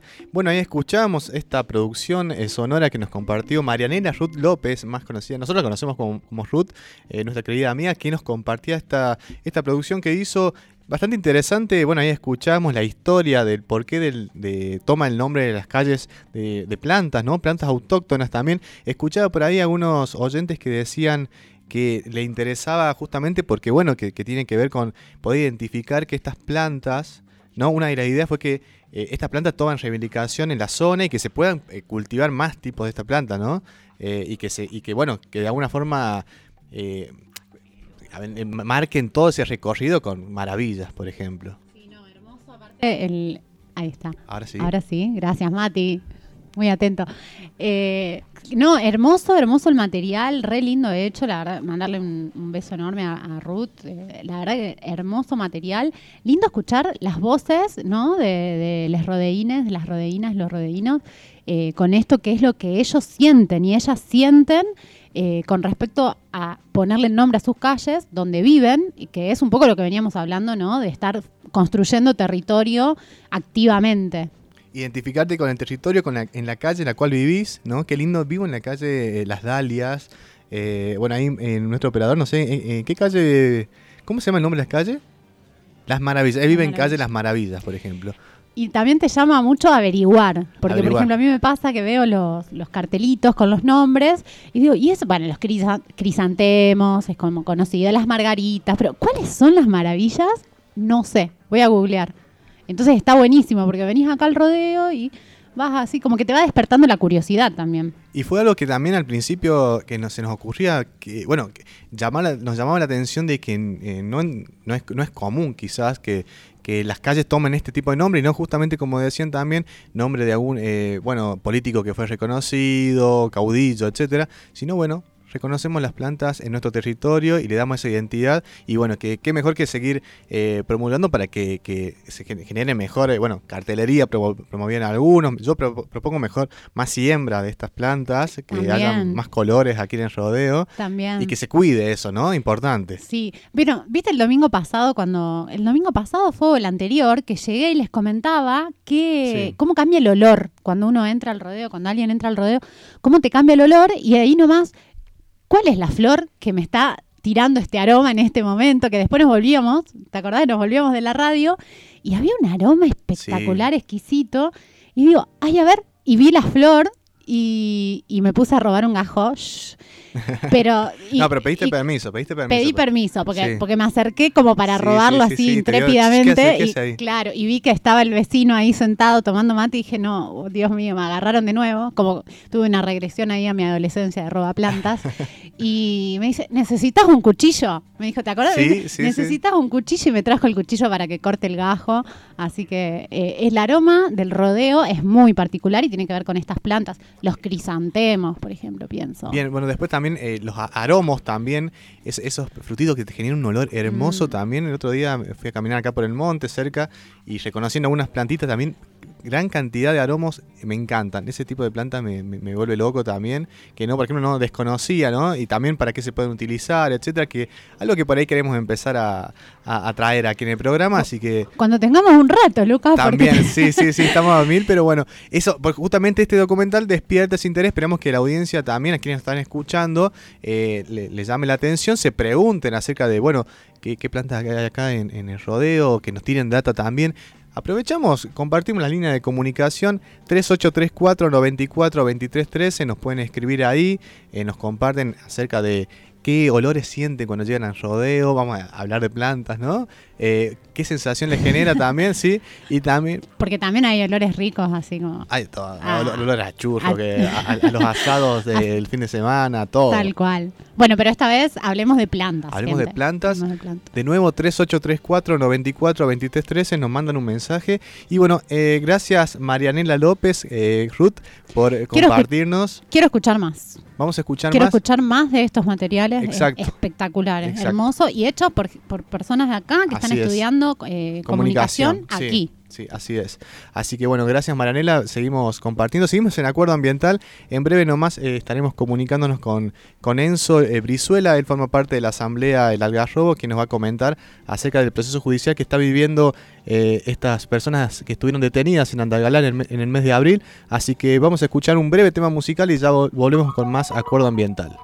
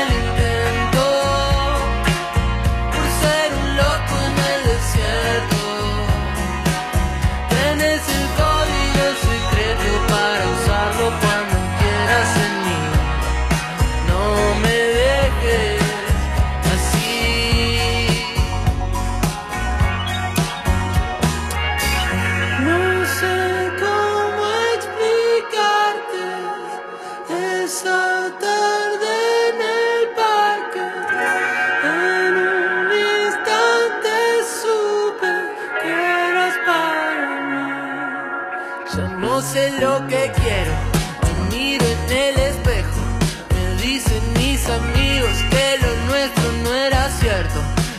hace de noche, las luces se apagan y vos no querés quedarte sola en la cama. Nunca es tarde, nunca es tarde para encontrar. Y si me pierdo en el intento, por ser un loco en el desierto, tienes el código secreto para usarlo cuando quieras en mí. No me dejes. Y si me pierdo en el intento, por ser un loco en el desierto, tienes el código secreto para usarlo cuando quieras en mí. No me dejes, no me dejes, nena.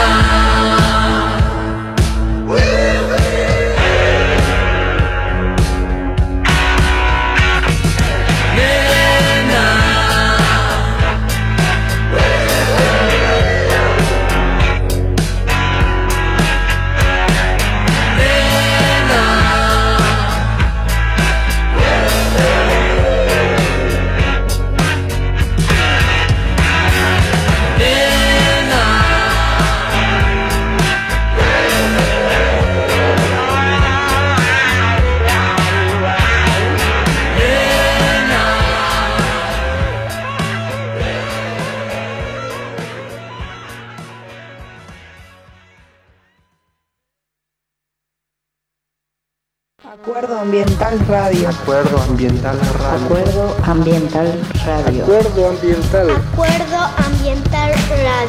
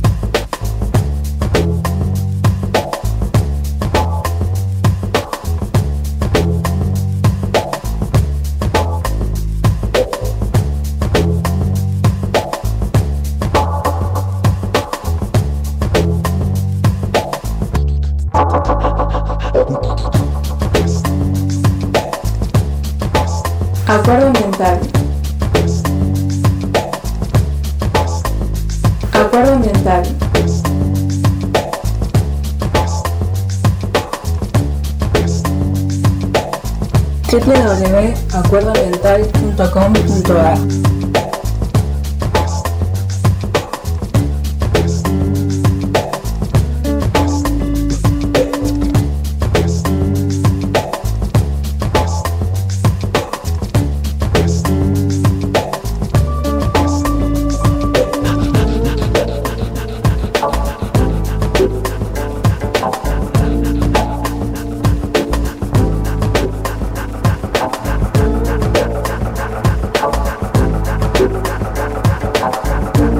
La naturaleza no es un lugar para visitar, es el hogar.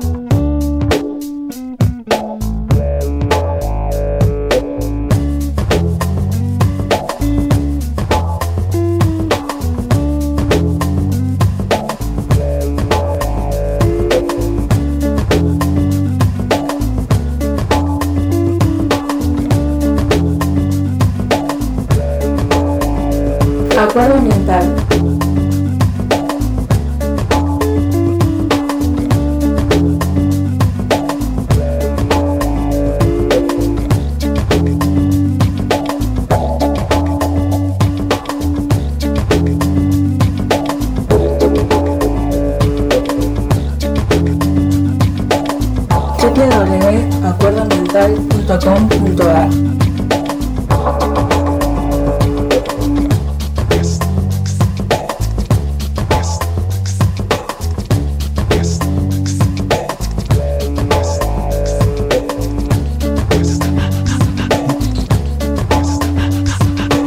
Acuerdo Ambiental.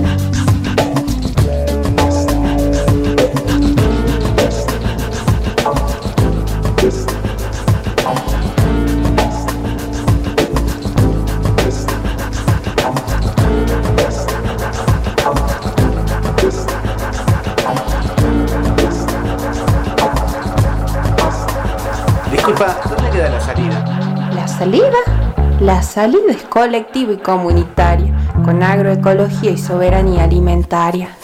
Muchas gracias. De nada, amigo. Adiós. Volvemos con Acuerdo Ambiental. Me encanta ese spot que escuchamos siempre, que la salida es comunitaria, colectiva y con agroecología. Con agroecología. Claro que sí. Y también, como decíamos, estamos... empezando esta segunda edición del bloque de literatura y ambiente. Un aplauso porque está presente el chino aquí, grande, nuestro politólogo. La semana, un domingo, es bastante. Es bastante. Es un récord, para mí es un récord. Para el chino, sí, yo lo noto muy comprometido. O sea, es... Me parece bien.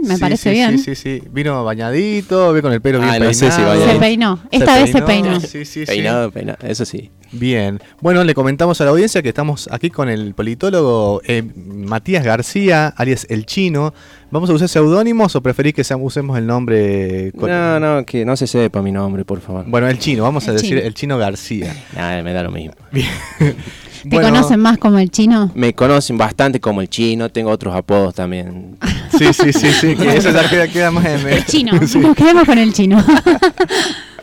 Bien, Chino, contanos, hoy venimos, comentamos la audiencia, el Chino está llevando adelante un bloque de literatura y ambiente, que el programa anterior nos trajiste una obra. Recordarle a la audiencia de qué se trató la obra. Bueno, el segmento al que estamos hemos dado inicio la semana pasada, trata sobre temas literarios, y con una bajada hacia el ecologismo, ¿no? Hacia al ambiente.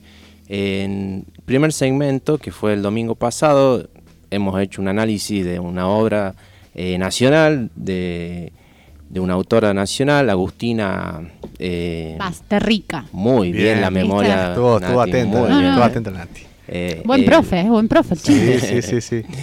La obra se titula Cadáver Exquisito y era una distopía que hemos analizado con Nati y con Lucas, muy interesante, sobre la industria cárnica, una alegoría sobre la industria cárnica y cómo el humano puede transformarse también en un producto y mercancía de esa industria al verse coaccionado por la falta de animales en un mundo que está completamente saturado por un virus que ha colmado toda la biosfera y ha obligado a los humanos a comerse entre ellos. Los ha transformado en caníbales, pero sin socavar su moralidad, ¿no? Transmutando esto en que el humano se transforma en una mercancía y se transforma en un objeto. Bien, justo hoy hablaba con familia, más que nada con mi viejo, y también me empezó a notar esta salida a la normalidad, un poco de lo que hablamos el programa anterior, que la obra nos hizo pensar, cuento a la audiencia brevemente, nos hizo pensar en relación justamente a la industria cárnica y también a esta cuestión que ya tenemos normalizada en el consumo, ¿no? Que tiene que ver con, se produce esta forma de alimentación, llega el plato, nos comemos así. Uh-huh. Y justamente hoy mi viejo me decía, vos sabés que me viene pasando... Que, que me está dando pena comer a estos animalitos, porque tiene ahora un gallinero, entonces le da cosas, ¿viste? Porque lo empieza a tener más cerca al animal, y que ve que son unas gallinas inofensivas que lo ayudan con su alimentación, le generan, bueno, le dan huevos para que pueda alimentarse de forma sana, y él también las alimenta y las cuida. Entonces me contó que a partir de eso empezó a tener otra sensación. Puede pasarnos de muchas formas, ¿no?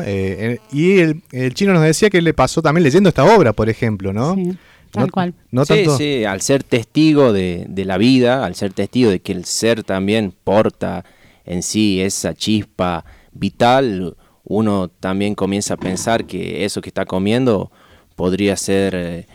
es algo que también tiene conciencia, no tiene el nivel de conciencia tal vez del humano, no tiene la conciencia intelectual, analítica que tiene el humano, pero tiene conciencia, la vida lo ha dotado de conciencia y es un ser de la increíble gama de seres que habitan y cohabitan con nosotros, y por eso mismo hay que respetarlo y hay que saber que no somos uno encima de ellos, sino que somos unos con ellos. Tal cual. A mí de la obra de la semana pasada me quedó también rondando un poco esto de esa conceptualización hacia los animales, ¿no? Como mercancía, que la obra en un momento los llevaba a nuestros congéneres, ¿no? O sea, que también me parece que aparte de esta extrapolación con la industria cárnica, digamos, y con la producción de animales como mercancía, también llegaba a entrar un poco a la explotación humana, ¿no? A la explotación del hombre por el hombre y la necesidad que hay de sostener esta moralidad en base a las diferencias y como que el diferente, las personas ni siquiera eran dotadas del carácter de persona, me pareció muy fuerte, y eso fue lo que me quedó rondando en la semana. Bien, bueno, les recordamos que estábamos hablando de la obra Cadáver Exquisito de Agustina Basterrica. Esa fue la obra que invitamos nuevamente que puedan leer, que de hecho el chino nos trajo para compartirles. Y hoy contanos de qué se va a tratar bueno, este bloque, qué obra nos traes para el día de hoy. Bueno, siguiendo la línea de lo que estamos hablando, de todo esto, de cómo somos todo con la naturaleza, somos uno. Vamos a tratar un libro que se llama El espíritu de la naturaleza, escrito por el trascendentalista Ralph Waldo Emerson. Bueno, este hombre... ¿El qué? Trascendentalista. Contanos. Bueno. Yo te voy a parar en cada cosa que no entienda. Bueno, el trascendentalismo es una corriente literaria que se fundó en Estados Unidos, una corriente decimonónica, es decir, del siglo XIX, que ha sido forjada por este hombre, Ralph Waldo Emerson, y ha tenido otros seguidores como Thoreau, no sé cómo se pronuncia bien, pero bueno. Ese que tiene la H, entre la T y la H y la O.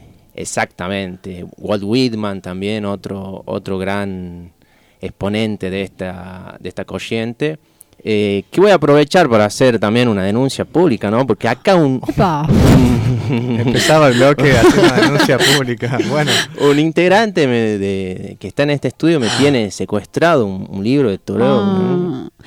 Hace tiempo ya. Mira, no podés hacer esa denuncia. Es conocimiento público que hay dos clases de bobos. Exactamente. El que presta libros y el que los devuelve. Así que... Claro. Y no tiene cara de bobo este, ¿eh? Sí. No sé de qué estamos hablando, pero yo conozco una obra de Desobediencia Civil de Touré que me parece que está interesante. Recomiendo que la puedan ojear también. Mirá, a mí Walt Whitman también me gustan mucho las poesías que tiene, muy lindo. Mira vos, trascendentalistas. Los muchachos son trascendentalistas, que han seguido han seguido la corriente que ha fundado Emerson. Y que el trascendentalismo, bueno, el trascendentalismo está muy ligado a la naturaleza.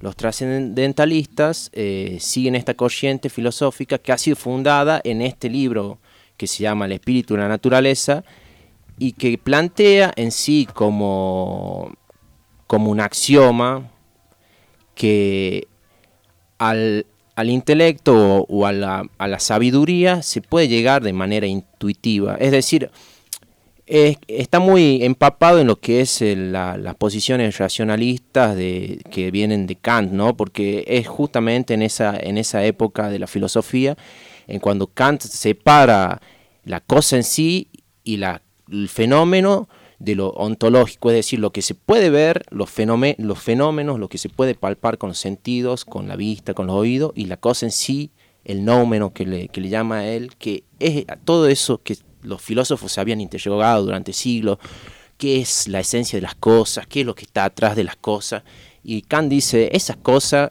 que está atrás, eso que nosotros no podemos ver, no podemos oír, eso es algo a lo que nunca vamos a llegar, el nómeno es parte de lo ontológico, no los fenómenos sí, lo podemos indagar en los fenómenos, pero lo ontológico nunca vamos a llegar a eso. Lo que dicen los trascendentalistas es que podemos llegar a esa cosa en sí, a esa esencia de la naturaleza, a través de qué, de la intuición que forma parte de nuestro ser, de nuestra esencia como humano, y de la que estamos dotados y que es una facultad que nos ha dado la naturaleza, para mediar con la naturaleza misma.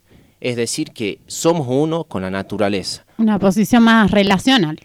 ¿Sería? Ajá, es una posición de relación con la naturaleza y es una posición también filosófica, si se quiere, como en cómo estamos parados y qué somos en este mundo. Ese vendría a ser un axioma del trascendentalismo, en donde se posiciona y de dónde parten toda esta corriente literaria, filosófica y de pensamiento que tiene su cuna en Estados Unidos en comienzo del siglo XIX. Bien, y ahí también puede ser como una relación o una premisa que tiene que ver con el estado de uno mismo, ¿no? Como que el Dios está en uno, algo así. Exactamente, a eso se refiere.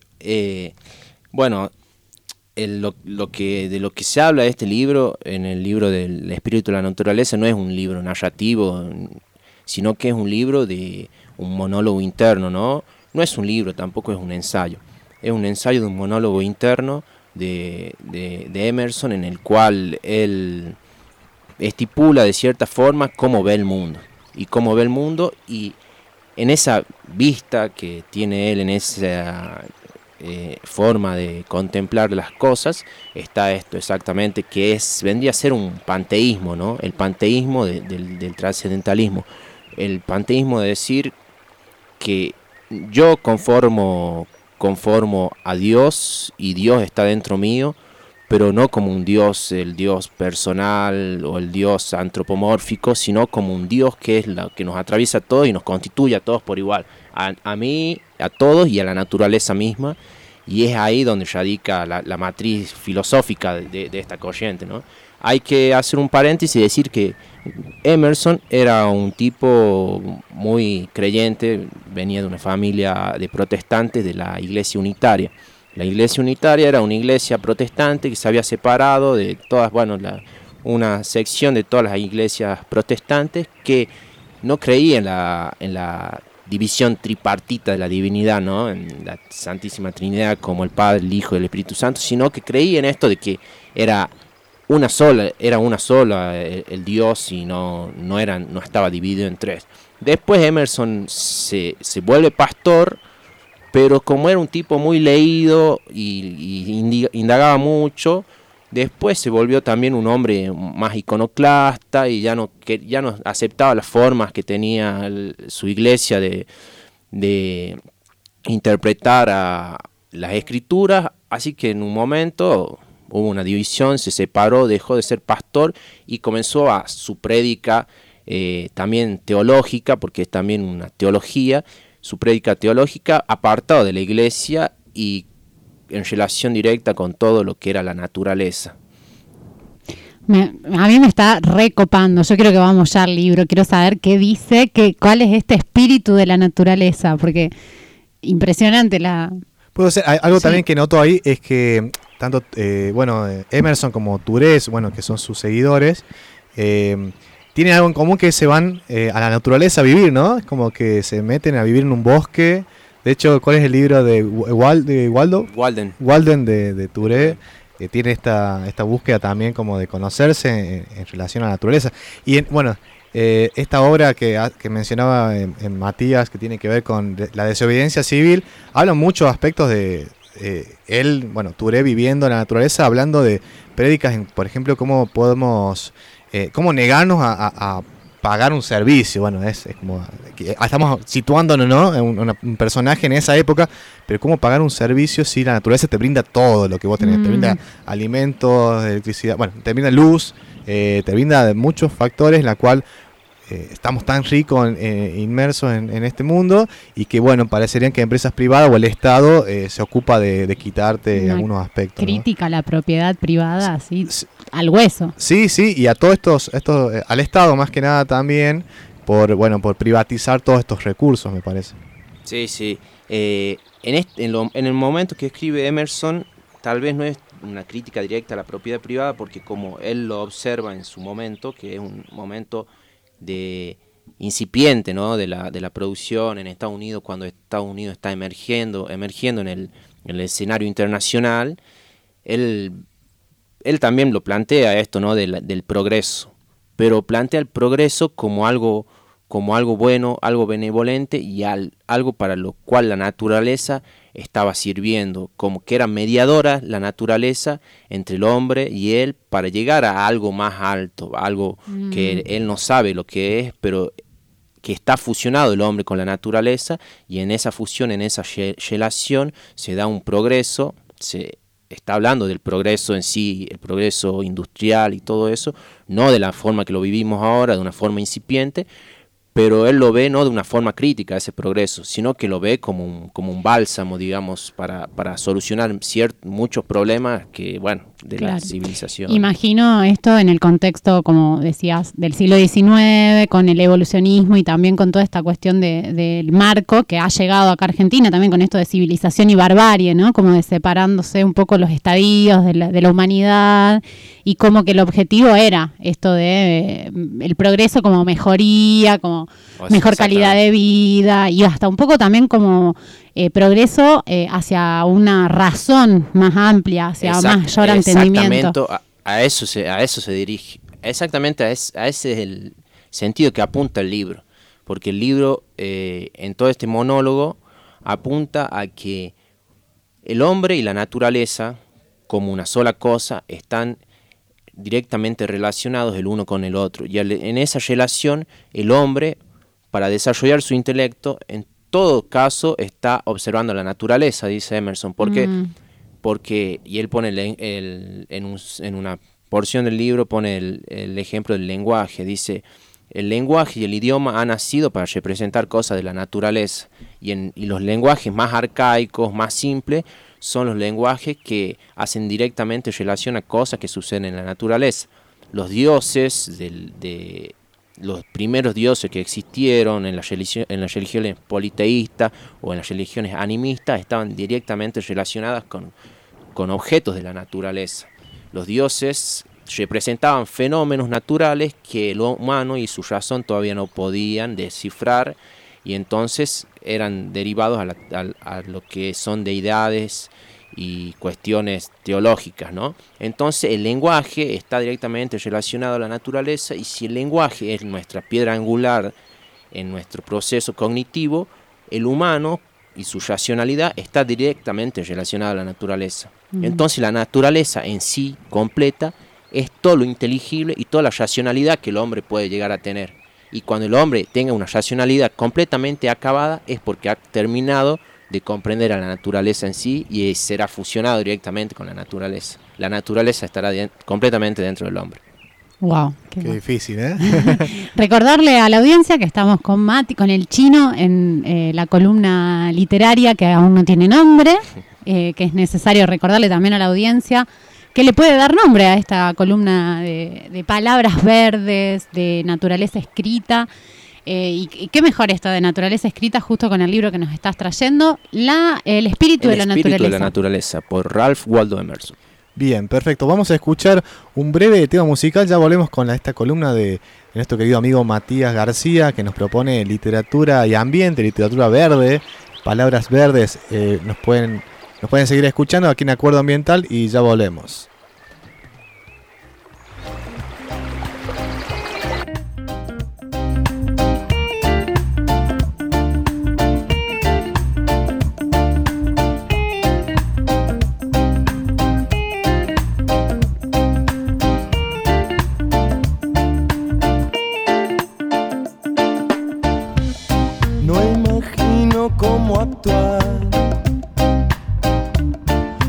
estás frente a mí, no podría ni hablar. Yo ya sé que será así. Es extraño, ya lo sé. Es que extraño estar sin ti. Siempre hay gente alrededor. No puedo verte así. Ay, en alguna parte te has metido, que no puedo dar contigo. ¿Dónde estás? Con tanta gente acá a mi lado, el paisaje no es el mismo. Ni siquiera te conozco y sé que será distinto. Nada que me pueda hacer parar. Uso esa fuerza, reciclo y voy por más. Nada que me pueda detener. Regla número 1, no hay nada que me pueda detener.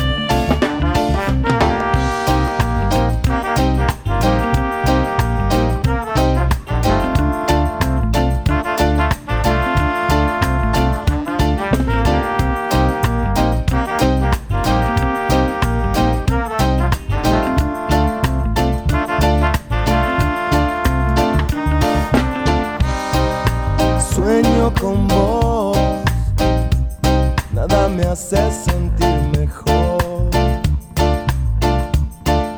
Me enciendo con vos.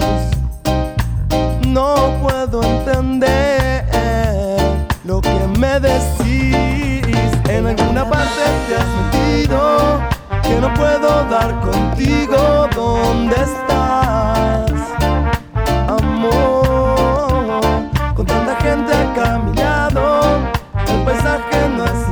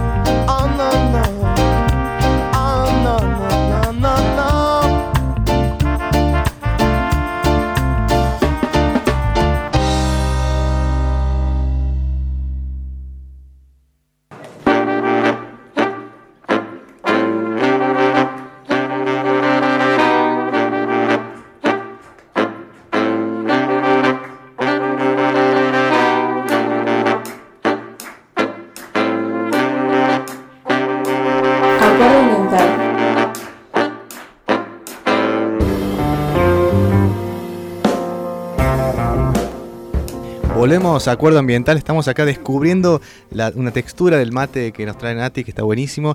Mientras escuchamos esta cortina especial para este bloque, que es una cortina de Charlie, que sabemos que a Matías le gusta Charlie García, así que le preparamos esta cortina también.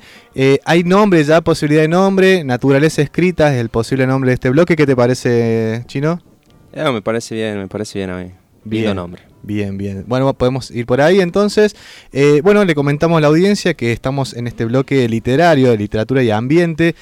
Matías nos trajo El espíritu de la naturaleza de Emerson, que bueno, seguimos continuando con este bloque, con este libro. Hablamos sobre leyes de la naturaleza, hablamos sobre principios de Emerson en relación a cómo comprender la vida, la vida misma, la naturaleza en sí, en la naturaleza, ¿no? Y en relación también al todo, pensar la naturaleza como un todo, eso me parece que es una de las premisas también de este autor.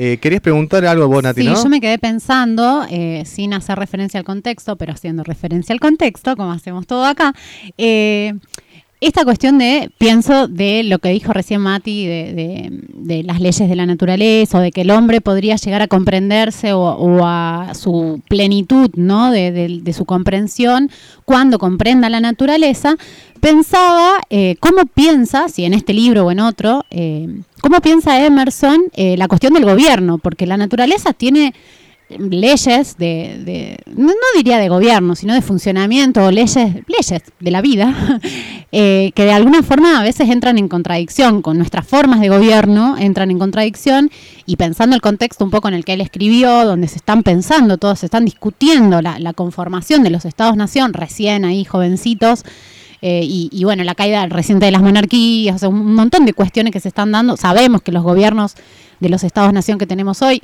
vienen en gran medida de esa época. ¿Qué estaba diciendo esta gente, Emerson particularmente, sobre el gobierno y si hace algo, hay algún vínculo con la naturaleza? Te tiro así, de hecho, el día de ayer finalizó la COP26, que son estas uniones de políticos hablando de qué vamos a hacer con la naturaleza, ¿no? Por ahí agregaba ese datito, puede estar vinculándose. Bueno, sí. Claro que esta gente estaba relacionada con los movimientos políticos de su momento, y estaban muy vinculados también, era gente muy comprometida. Es más, Emerson era un acérrimo abolicionista y puso, allegando su vida en muchas ocasiones, él daba disertaciones en contra de la esclavitud. Hay que recordar que, bueno, en Estados Unidos la esclavitud fue legal hasta la enmienda número 13 de la Constitución, que se dio en la década del 60 del siglo XIX, ¿no? Que es justamente en la época que Emerson vivía y escribía y daba sus disertaciones en universidades y todo eso. Pero con respecto a la pregunta de Nati, ¿qué pensaría Emerson sobre el poder y sobre el gobierno? Bueno, es un tema para pensarlo, pero para pensarlo desde un punto de vista de la naturaleza, podríamos decir, bueno, que la naturaleza, por supuesto, que tiene sus patrones, ¿no? Sus leyes, cómo se configura, y en ese sentido la naturaleza es un poco despótica, ¿no? En el sentido de que puede ser que sea la ley del más fuerte en la naturaleza, pero la naturaleza también es cooperativa, y es también lo que resalta Emerson en El espíritu de la naturaleza, ¿no? La naturaleza no es algo que nos incite a nosotros como humanos a un poder avasallante sobre el uno, sobre el otro. Tal vez eso sería algo más dentro de los rasgos plenamente humanos, porque él habla de esto también, ¿no? De cómo lo humano, lo propiamente humano, encandila a la persona y no deja observar o contemplar con plenitud a la naturaleza. Estos rasgos plenamente humanos, que son tal vez los intereses materiales del humano, pero no los intereses materiales de objetos o de instrumentos, de herramientas, sino los intereses materiales directamente creados por los humanos, que son los mitos, las fantasías, cuestiones de la sociedad y cuestiones que no están directamente relacionadas con la naturaleza, encandilan al humano y no dejan que el humano contemple con precisión o con el espíritu libre a la naturaleza. Es esto tal vez lo que lleva a las personas a una búsqueda incesante del poder, ¿no? Y es más, la naturaleza en sí tal vez no es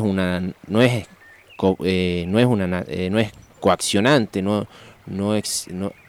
existe la ley del más fuerte dentro de la naturaleza, pero la naturaleza tiene un rasgo de equilibrio y de no me sale la palabra ahora, la palabra justa, porque es una palabra muy técnica que no la estoy recordando. Homeostasis. Exactamente.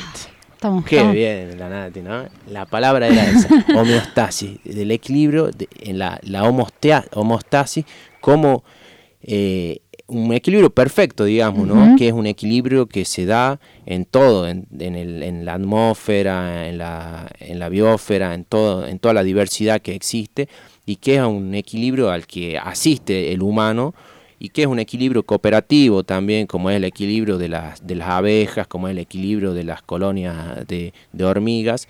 Y es eso tal vez lo que da una pauta de cómo sería un gobierno ideal tal vez para el trascendentalista Emerson, un gobierno cooperativista, un gobierno que sea más horizontal. Es más, el hombre en un momento se va a vivir a una granja, a estas granjas autosustentables, en las que todos trabajan para todos, pero bueno, tuvo sus problemas y no lo pudo sobrellevar.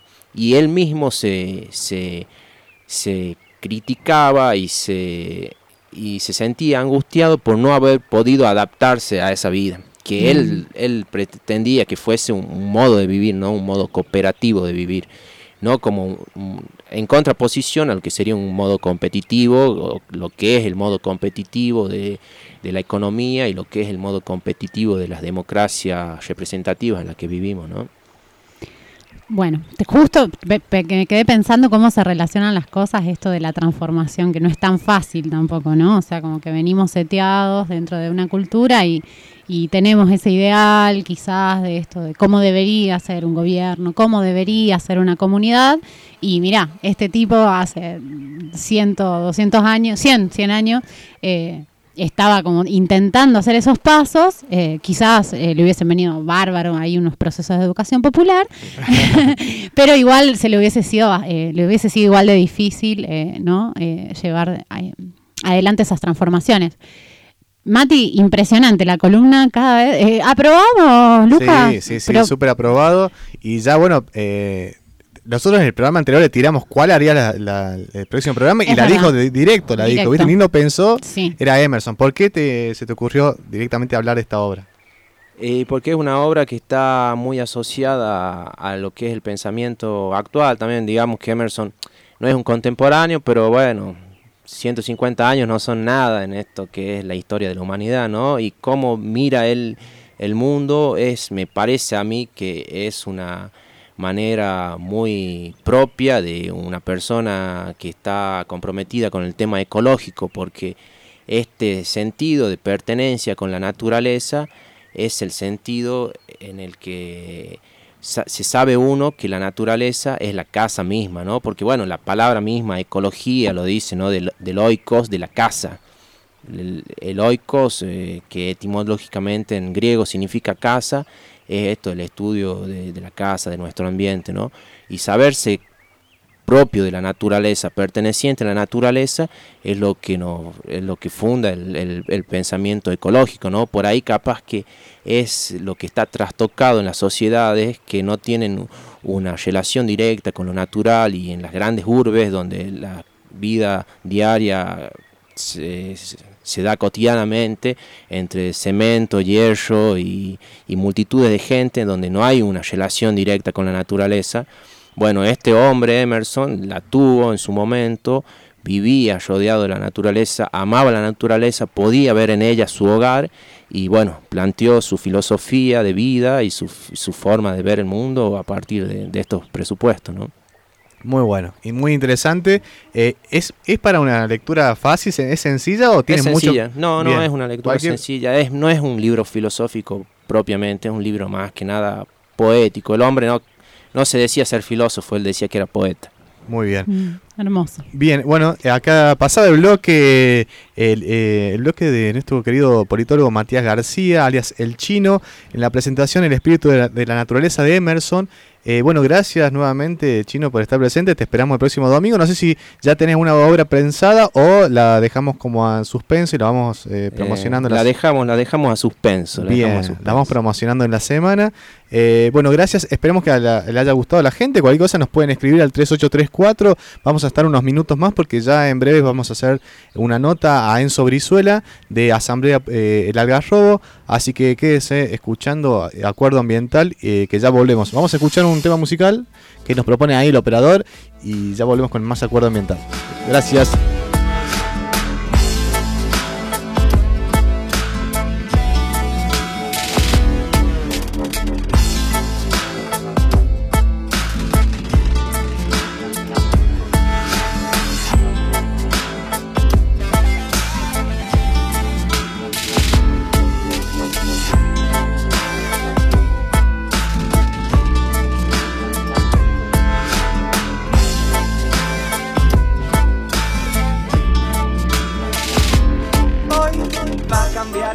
viento va a soplar mi suerte para avivar la llama que llevo por dentro, y hoy va a crecer el fuego para hacerse fuerte, y porque lo merezco va a volarse el miedo y el dolor que me trajiste tú. Bajo el aguacero de mi voz se va claridad, claridad.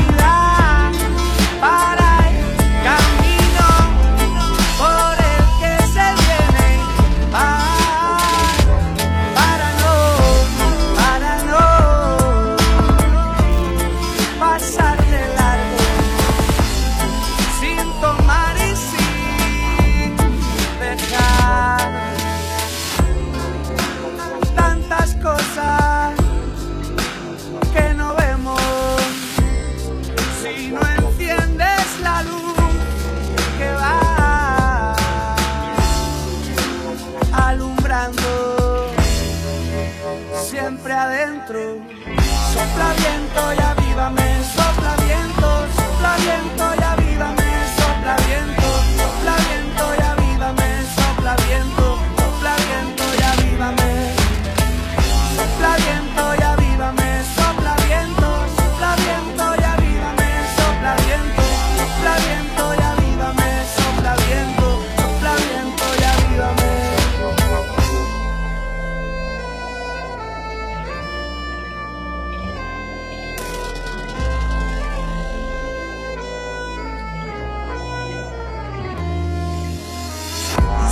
viento y avívame, dame fuerza y entendimiento para comprender lo que siento. Si no me miento, yo llegaré donde quiera, sé dónde voy, hay quien me espera. Fuera, fuera de mí todos los malos pensamientos, estoy en vuelo directo hacia el firmamento, y no vivirán en mis demonios del pasado. Yo ya he aprendido la lección, Claridad, claridad para el camino por el que se viene, para no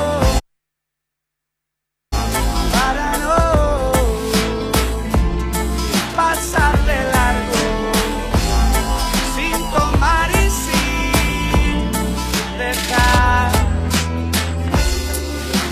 tantas cosas.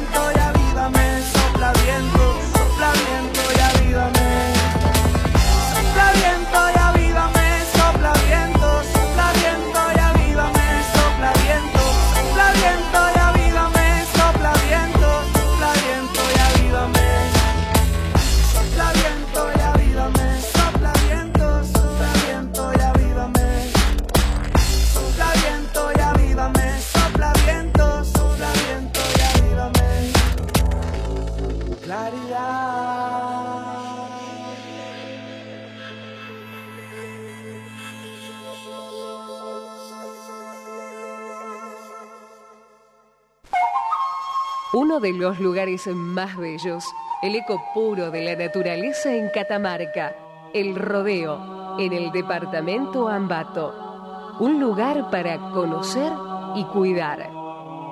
Es un mensaje ecológico de FM Ambato 93.5 MHz. Acuerdo Ambiental Radio. Acuerdo Ambiental Radio. Acuerdo Ambiental Radio. Acuerdo Ambiental. Acuerdo Ambiental Radio.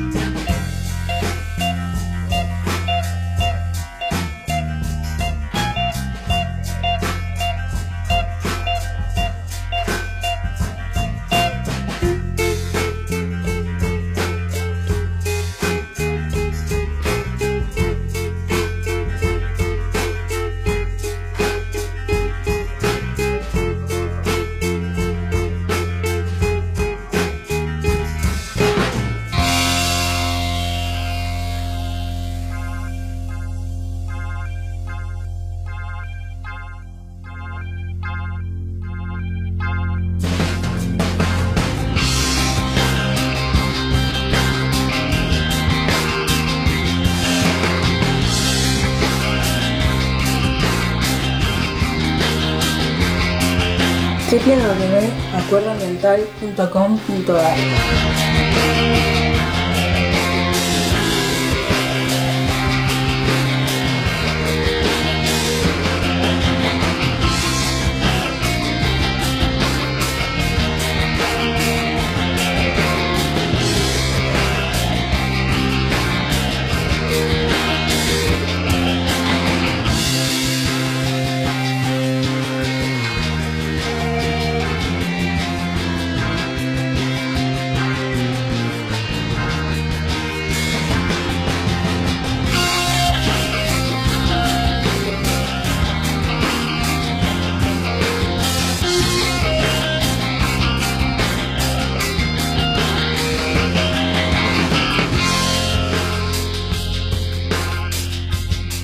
Acuerdo Ambiental.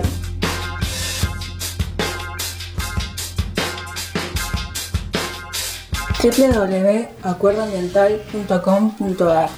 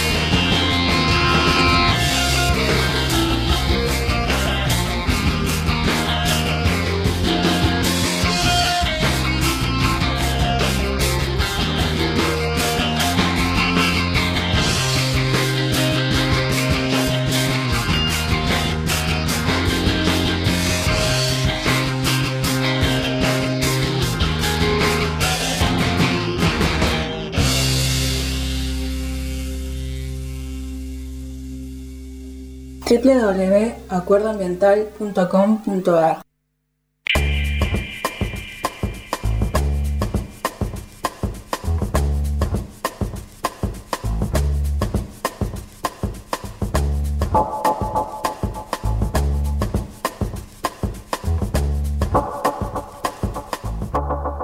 Volvemos con Acuerdo Ambiental. Ya son casi las 6:10 de la tarde, esta hermosa tarde de rodeo.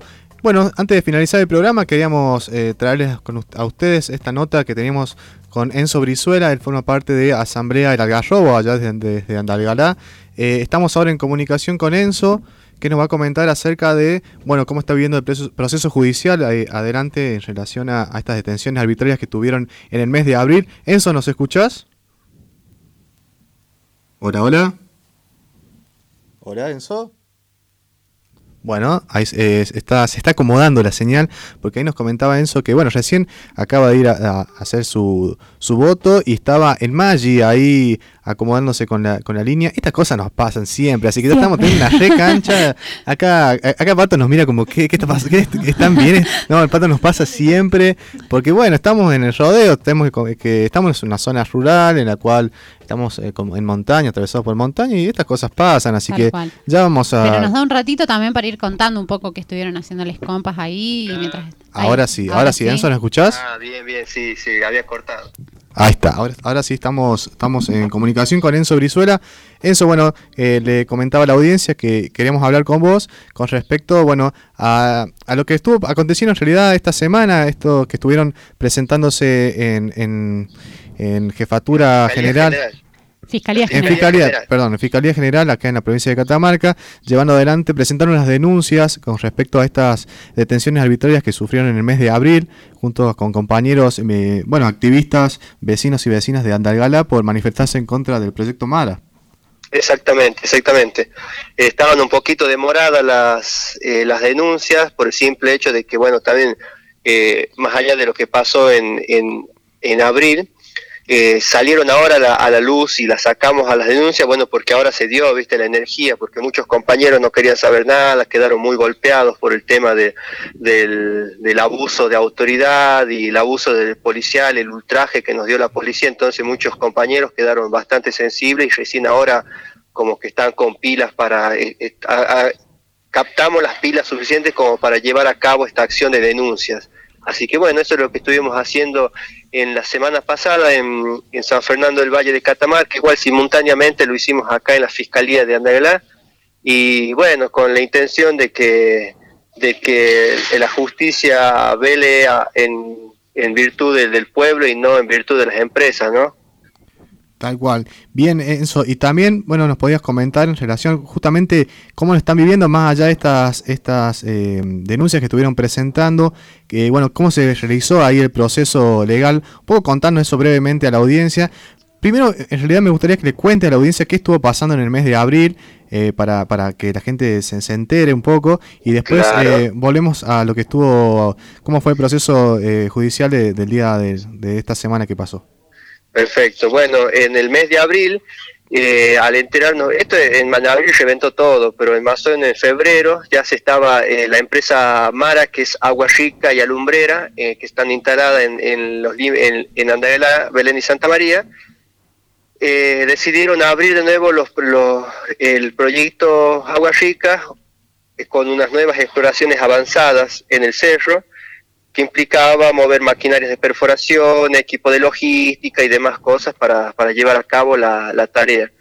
Al enterarnos todos los vecinos, asambleístas, nos empezamos a movilizar, empezamos a generar movidas en todos lados, en las calles, bloqueos selectivos, informativos. La gente empezó a ir masivamente a las marchas, empezaron a apoyar los bloqueos, iban 3 semanas de bloqueos seguidos. En esas 3 semanas las manifestaciones eran más de 1.500 a 2.000 personas en los sábados. Entonces se veía de que se estaba armando algo lindo de esta parte, desde la resistencia y que la gente no tenía miedo de manifestarse. Entonces, un día de estos sábados que estábamos caminando como siempre, se dio de la empresa, de la policía, de los gobernantes, se dio el plan de sabotearnos toda esta estrategia y cómo es el saboteo incendiando un predio de lo que es la empresa Agua Rica, no mandando la policía al lugar, no facilitando los bomberos, abandonando el lugar para que sucedan estas cuestiones, para que sucedan estos actos de violencia. Posteriormente a estos movimientos que fueron pasando, la justicia determinó la detención de 11, 12 personas asambleístas que nos estamos convocando todo el tiempo en las calles, en el costo de las rutas, y por ende somos personas totalmente visibles y blancos fáciles para los políticos y la justicia como para atacarnos. Y bueno, de acuerdo a eso, como que fue fácil... al determinar culpables para ellos, posibles autores de estos hechos, y bueno, fuimos 11 personas judicializadas, injustamente, arbitrariamente, y totalmente amedrentadas, violentadas en nuestras casas, en los procesos, en los procedimientos de detención y allanamiento. Lo cual, Enzo, disculpa. Un daño muy grande entre nosotros, bueno, eso... Enzo, ¿me escuchás? ¿Me escuchás? Sí, sí, sí. ¿Te podés mover un poco porque se está cortando justo la señal? Ajá. Quizás ahí mejora un poco la calidad de la llamada. Sí, sí, se escucha un poquito cortado. Se escucha cortado. Bueno, sí. Mientras voy comentando, que bueno, lo que está comentando Enzo en relación a estas detenciones, un poco lo que él nos comenta, que tiene que ver también con que quien contiene de alguna forma las marchas, en este caso son las caminatas que llevan adelante históricamente vecinos y vecinas, asambleístas y personas que llevan adelante unas luchas por las reivindicaciones ambientalistas, ¿no? Vamos a decir también así. Se vieron, bueno, esta marcha, la 584, una marcha grande que se generó acá en una nota que estoy leyendo, alrededor de 4.000 personas, dice que se presentó en esa marcha, y bueno, sabemos que hubieron disturbios en una planta ahí, en Andalgalá, en una oficina de minería, ¿verdad? Sí, de la empresa Yamana Gold, sí. Bien, bueno, ahí se escucha bien, seguimos comentando eso.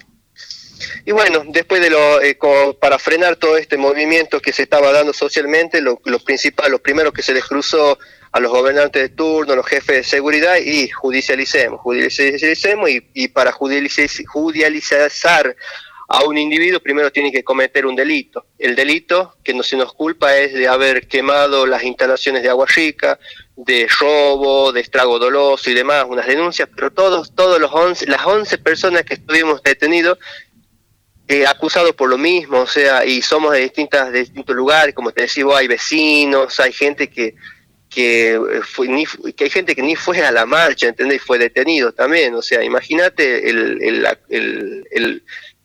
cómo trabajó el aparato policial en este caso.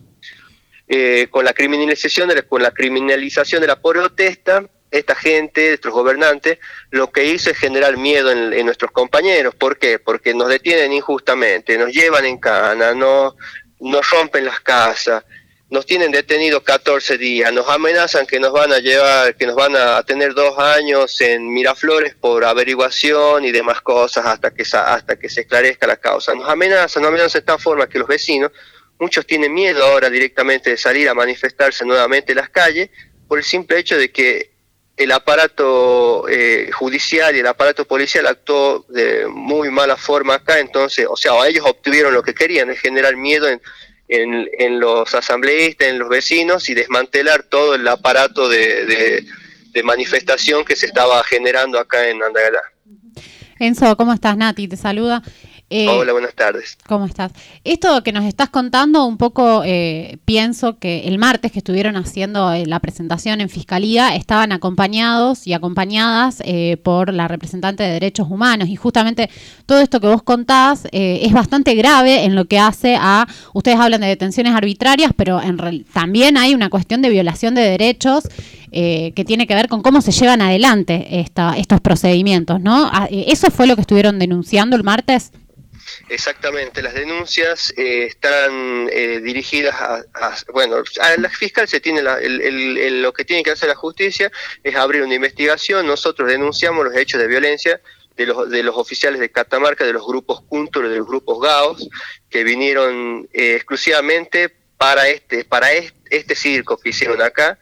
Entonces, estos tipos muy violentos, sanguinarios totalmente, carniceros, lo único que hacen es, creo que ven muchas películas yankee, ¿viste? Así, entonces los tipos no tienen ni un respeto por la propiedad de las personas, no tienen ni un poco de respeto por la integridad física de los menores, ni de los ancianos, ni absolutamente nadie, ni siquiera de los animales.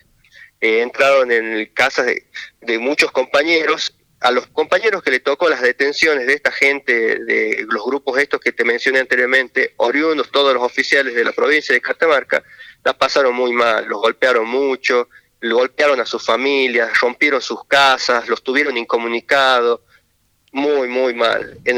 Por ejemplo, a mí me tocó que me detuvieron policías de acá de Andalgalá. No fue lo mismo, por supuesto que no me presentaron ni siquiera una orden de detención, no me dijeron por qué me estaban levantando de la calle, me amenazaron que si llegaba a hacer algún tipo de resistencia ellos iban a utilizar la fuerza. Entonces, en todas esas cuestiones fue, pero no sufrí los mismos daños físicos y materiales que mis otros compañeros que fueron detenidos o allanados por la policía de Catamarca. Gravísimo la situación que estás contando y sobre todo en base a esto que estás contando de los años que llevas la asamblea también, que se están preparando, que están organizándose. ¿Nos podés contar un poco también eso, que es lo que por ahí la gente que recién se entera de estas cosas, cómo les cuentan ustedes, cómo pueden hacerle entender al resto de la población cuáles son los motivos por los cuales se están oponiendo? Bueno, sabemos, al sacrificio de sus territorios, pero siempre es importante recordar qué es lo que los lleva a estar en la calle hace más de casi 600 caminatas. Sí, más de 10 años consecutivos.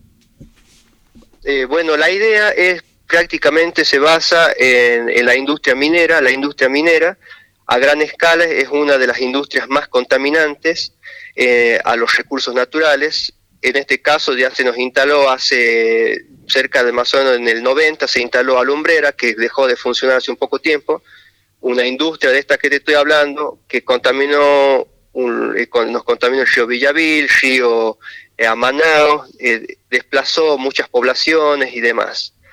Ahora, actualmente se está queriendo instalar nuevamente Alumbrera, pero junto con Yamana Gold, con el nuevo proyecto que se llama Agua Rica, que es un viejo proyecto que ya viene de boca en boca desde el 2010, antes de 2010.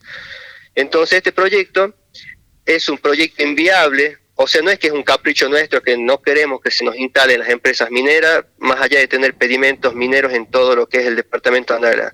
La cuestión es que este proyecto en sí, igual que Filo Colorado, son emprendimientos inviables por la posición geográfica que tienen dentro de la cuenca del río Andalgalá.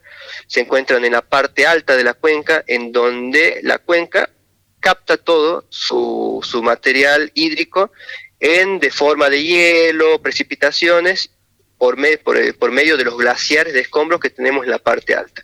En esta parte alta, estos emprendimientos mineros afectarían drásticamente los glaciares de escombros y las fuentes generadoras de agua de todos los andalgalenses. Río Andalgalá, que les comento que el río Andalgalá es un río de muy buen caudal que alimenta toda la ciudad de Andalgalá. El 85% del agua que consumen los andalgalenses lo consumen del río Andalgalá. Entonces, estos proyectos prácticamente ponen en peligro toda el agua del pueblo de Andalgalá. Por eso es que nos manifestamos desde hace más de 10 años por este proyecto, y te comento algo en el tema de la historia. Agua Rica antes se llamaba La Soñada y estaba en el 1970-74, estaba queriendo ser explotada La Soñada, y la empresa que operaba en ese tiempo era la BHP Cooper, que es también de lo que ahora es Glencore, más o menos, como para que tengas una idea. En 1970 se armó una pueblada también acá en Andalgalá por gente de la época, y desterraron a estas empresas, estos empresarios, no dejaron que se instalen las oficinas, absolutamente nada. Entonces, esto es lo que está pasando en Andalgalá, no viene de hace 10 años ni 11 años, sino de 1970, estamos acosados por este proyecto. Entonces, nuestros abuelos ya saben cómo es la cuestión de Agua Rica, nuestros padres también saben de cómo es la cuestión, y nosotros como hijos también tenemos muy claro qué es lo que va a ocasionar Agua Rica si se llega a explotar en algún momento. Bien, Enzo, en relación a esto, bueno, recordamos, justamente está bueno este proceso histórico, ¿no?, que comentás en relación a esta lucha en contra de las empresas mineras que, llevan adelante este atropello hacia la naturaleza, hacia también los derechos que tenemos como habitantes.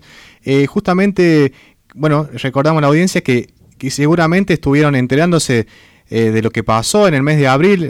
De hecho, se viralizó en varios medios a nivel nacional, de lo que estuvieron viviendo ustedes ahí. Justamente, Enzo Brizuela, con quien estamos comunicándonos ahora, Enzo nos está comentando de que él fue uno de los detenidos, y que también, recuerdo, justamente en ese tiempo se adhiere en Argentina el Acuerdo de Escazú, que justamente entra en vigencia y tiene en relación a estos, justamente a proteger, ¿no?, a garantizar los derechos de quienes se manifiestan o son activistas o defienden los derechos de la naturaleza. Esto es una de seguramente las premisas que ustedes están llevando adelante para defenderse y para presentar estas denuncias que hicieron adelante estos días. Exactamente, las denuncias, exclusivamente las denuncias que presentamos hace una semana, son hechas directamente por el mal funcionamiento del aparato judicial a la hora de escoger a los individuos que iban a detener, por la violencia policial ejercida hacia varios compañeros y vecinos por grupos, como te dije, de la policía de Catamarca, y ahí se presentan pruebas, específicamente eso, con lo que va con las causas ambientales en sí. Esas están en Comodoro Py, esas son llevadas por el grupo de legales de la Asamblea del Algarrobo, que eso ya es se está tratando de que todos los escritos, los amparos y las denuncias se lleven a cortes internacionales, porque el tema es que acá en Andalgalá, Catamarca, Argentina, la minería es una política de Estado. El mismo Estado nos está nos está matando, nos está hostigando todo el tiempo para que nosotros aceptemos estos tipos de proyectos en claves económicos. La cuestión es que queda una pregunta, si realmente el pueblo de Andalgalá es parte de esa política de Estado. O sea, si las políticas de Estado son favorecer a las empresas mineras y no favorecer al ambiente ni a los lugares donde viven los pobladores, donde están estos yacimientos, y bueno, yo creo que es totalmente una injusticia. Uh-huh. Por supuesto, esto va a llevar mucho tiempo, esta lucha lleva mucho tiempo, y las acciones legales, nosotros sabemos que la justicia es tiene unas patitas muy cortas, ¿no? Y avanza muy despacio. Clarísimo, clarísimo, Enzo, todo el reconto que haces, el reconto de los derechos ambientales, esto de llevar a tribunales internacionales, me imagino que también tiene que ver con crímenes de lesa naturaleza, también, todas las modificaciones que se están dando a nivel internacional también, y de las normativas con respecto a los derechos de la naturaleza, al acceso a la información y a la defensa, a la defensa de los defensores y las defensoras del territorio. Me parece que los expusiste clarísimo. Te quería preguntar justamente con esto que comentás al final de la acción conjunta, ¿no?, de estados y empresas, ¿qué repercusiones tuvieron? O sea, o qué acogida tuvo esta presentación que hicieron, cómo vivieron ese momento, y también qué esperan para adelante, y también un poco que cuentes, digamos, en qué podemos ayudar y serles útiles, y la sociedad civil, digamos, que se entere y que esté atento a qué cosas. Bueno, lo primero que destacamos es el apoyo, principalmente, y es lo que pasó hace una semana atrás, desde los asambleístas de Catamarca, vecinos de la ciudad de Catamarca, a ustedes como medios de comunicación por apoyar las distintas formas de lucha que estamos planteando hacia un futuro, mediatización, o sea, que el debate sea constante, y que todo el tiempo estemos informados sobre la problemática minera, y que haya un debate y un consenso provincial, o sea, eso sería por ahí lo que esperamos por ahí, y lo que realmente estamos viendo ahora actualmente, el apoyo de toda la sociedad y las asambleas hacia la lucha, que es una lucha de todos, porque nosotros no somos los únicos que estamos azotados por los emprendimientos mineros. Lo que sí queremos esperar con estas denuncias que dejamos ahí en Catamarca y presentamos acá es no querer ser violentados nunca más por las fuerzas policiales. Queremos manifestarnos tranquilos, queremos ser escuchados, tenemos fundamentos, tenemos evidencias, tenemos mucha información que brindar, si quieren, hacia las partes legales, hacia las partes políticas, hacia las partes sociales, de por qué decimos no al proyecto Agua Rica, pero no queremos ser censurados, no queremos ser violentados, ni que nos empiecen a apretar con violencia. Acá empieza el apriete, te judicializan una vez y después te empiezan a apretar sobre esa cuestión, y al fin y al cabo uno se desmoraliza y prácticamente después cree que todo lo que uno está haciendo está mal y que solamente le trajo malas suertes a su vida o a su entorno familiar. Nosotros no queremos que ninguna andalgalense más, ni ninguna ambientalista ni vecino que esté en contra de la actividad minera sufra estos daños y estos perjuicios que sufrimos nosotros, y que no tengan miedo a expresarse, porque nosotros también tenemos muchos derechos que han sido violentados, pero los tenemos, queremos hacerlos valer. Clarísimo, Enzo. Bueno, muchísimas gracias por esta comunicación, por poder estar brindándonos todos también esta información, que también aquí desde la ciudad de Catamarca, en este caso estamos en El Rodeo, podemos conocer más, acercarnos y bueno, saber todo esto que nos decís para tener en cuenta, ¿no? Cómo podemos acompañarles, y bueno, como sociedad civil también conocer acerca de estos derechos y no tener miedo a expresarse. Eso me parece que es sumamente importante reivindicarlo, ¿no?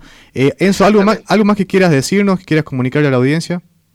No, nada más que como lo mismo que siempre me dije yo desde un principio, quizás a los pibes o a los grandes, que nos informemos, que leamos, que investiguemos un poco, que también más allá de lo que se ventila en todos los medios sociales y el debate se pone mucho mejor cuando nosotros investigamos un poquito más y nos interiorizamos en las problemáticas para tener un aporte acertado hacia lo que se está pidiendo, lo que se está luchando.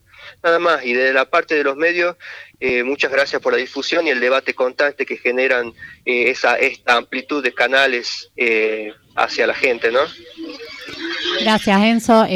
Mandarles un abrazo grande a vos, a Ilén, a los compañeros que estuvimos ahí el martes, pero también todos los compañeros y las compañeras de la Asamblea que hace más de 10 años caminan defendiendo sus territorios y los territorios de todos los catamarqueños, las catamarqueñas y las personas que amamos un poco bastante este mundo, esta forma de vivir.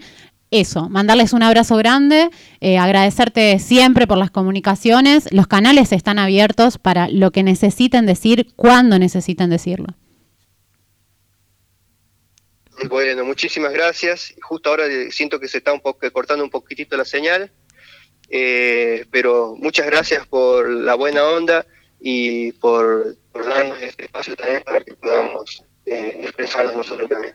Bueno, gracias, Enzo. Te mandamos un abrazo grande, buen domingo. Seguimos en comunicación. Hasta luego. Muchísimas gracias. Bien, ahí escuchamos a Enzo Brizuela. Él es asambleísta, estudiante de geología también. Forma parte de la Asamblea del Algarrobo, que nos estuvo comentando, bueno, como ya pudieron escuchar, acerca de todo este proceso judicial que están llevando adelante ahí compañeras y compañeros que defienden los cerros de Andalgalá. Bueno, un programa interesante el de hoy, bastante movido. Seguiremos compartiéndoles las notas que estuvimos realizando. Tuvimos la nota con Pato Agosto, que está aquí, lo estuvo acompañando, sigue con nosotros aquí presente. Muchas gracias, Pato. ¿Querés acercarte? ¿Cómo la pasaste? Ahí se acerca Pato. Ah, sí. No, agradecerles un montón porque me encanta el programa, me encanta cómo lo encaran, la buena onda y todo, y el nivel de la información y los contenidos, ¿no? Súper, la verdad que nada, me invitan otra vez seguro, ¿no? Pero por supuesto, claro, sí, cuando quieras, acá está abierto, sí, el diálogo de saberes, de la educación, acá, sí. Tal cual, fue clarísimo el día de hoy. Muchas gracias. Muchas gracias a vos, Pato. Muchas gracias a vos, Pato. Bueno, también a Matías García, que seguramente se fue a recorrer el rodeo a aprovechar esta tarde. Nos está escuchando seguramente por ahí. Le mandamos un abrazo grande por estar presente. A Marianela Ruth, que nos mandó su... sería un producto audio. Una producción audiovisual, una producción sonora, un documental sonora acerca de el nombre de las calles aquí en el rodeo, tan hermosos.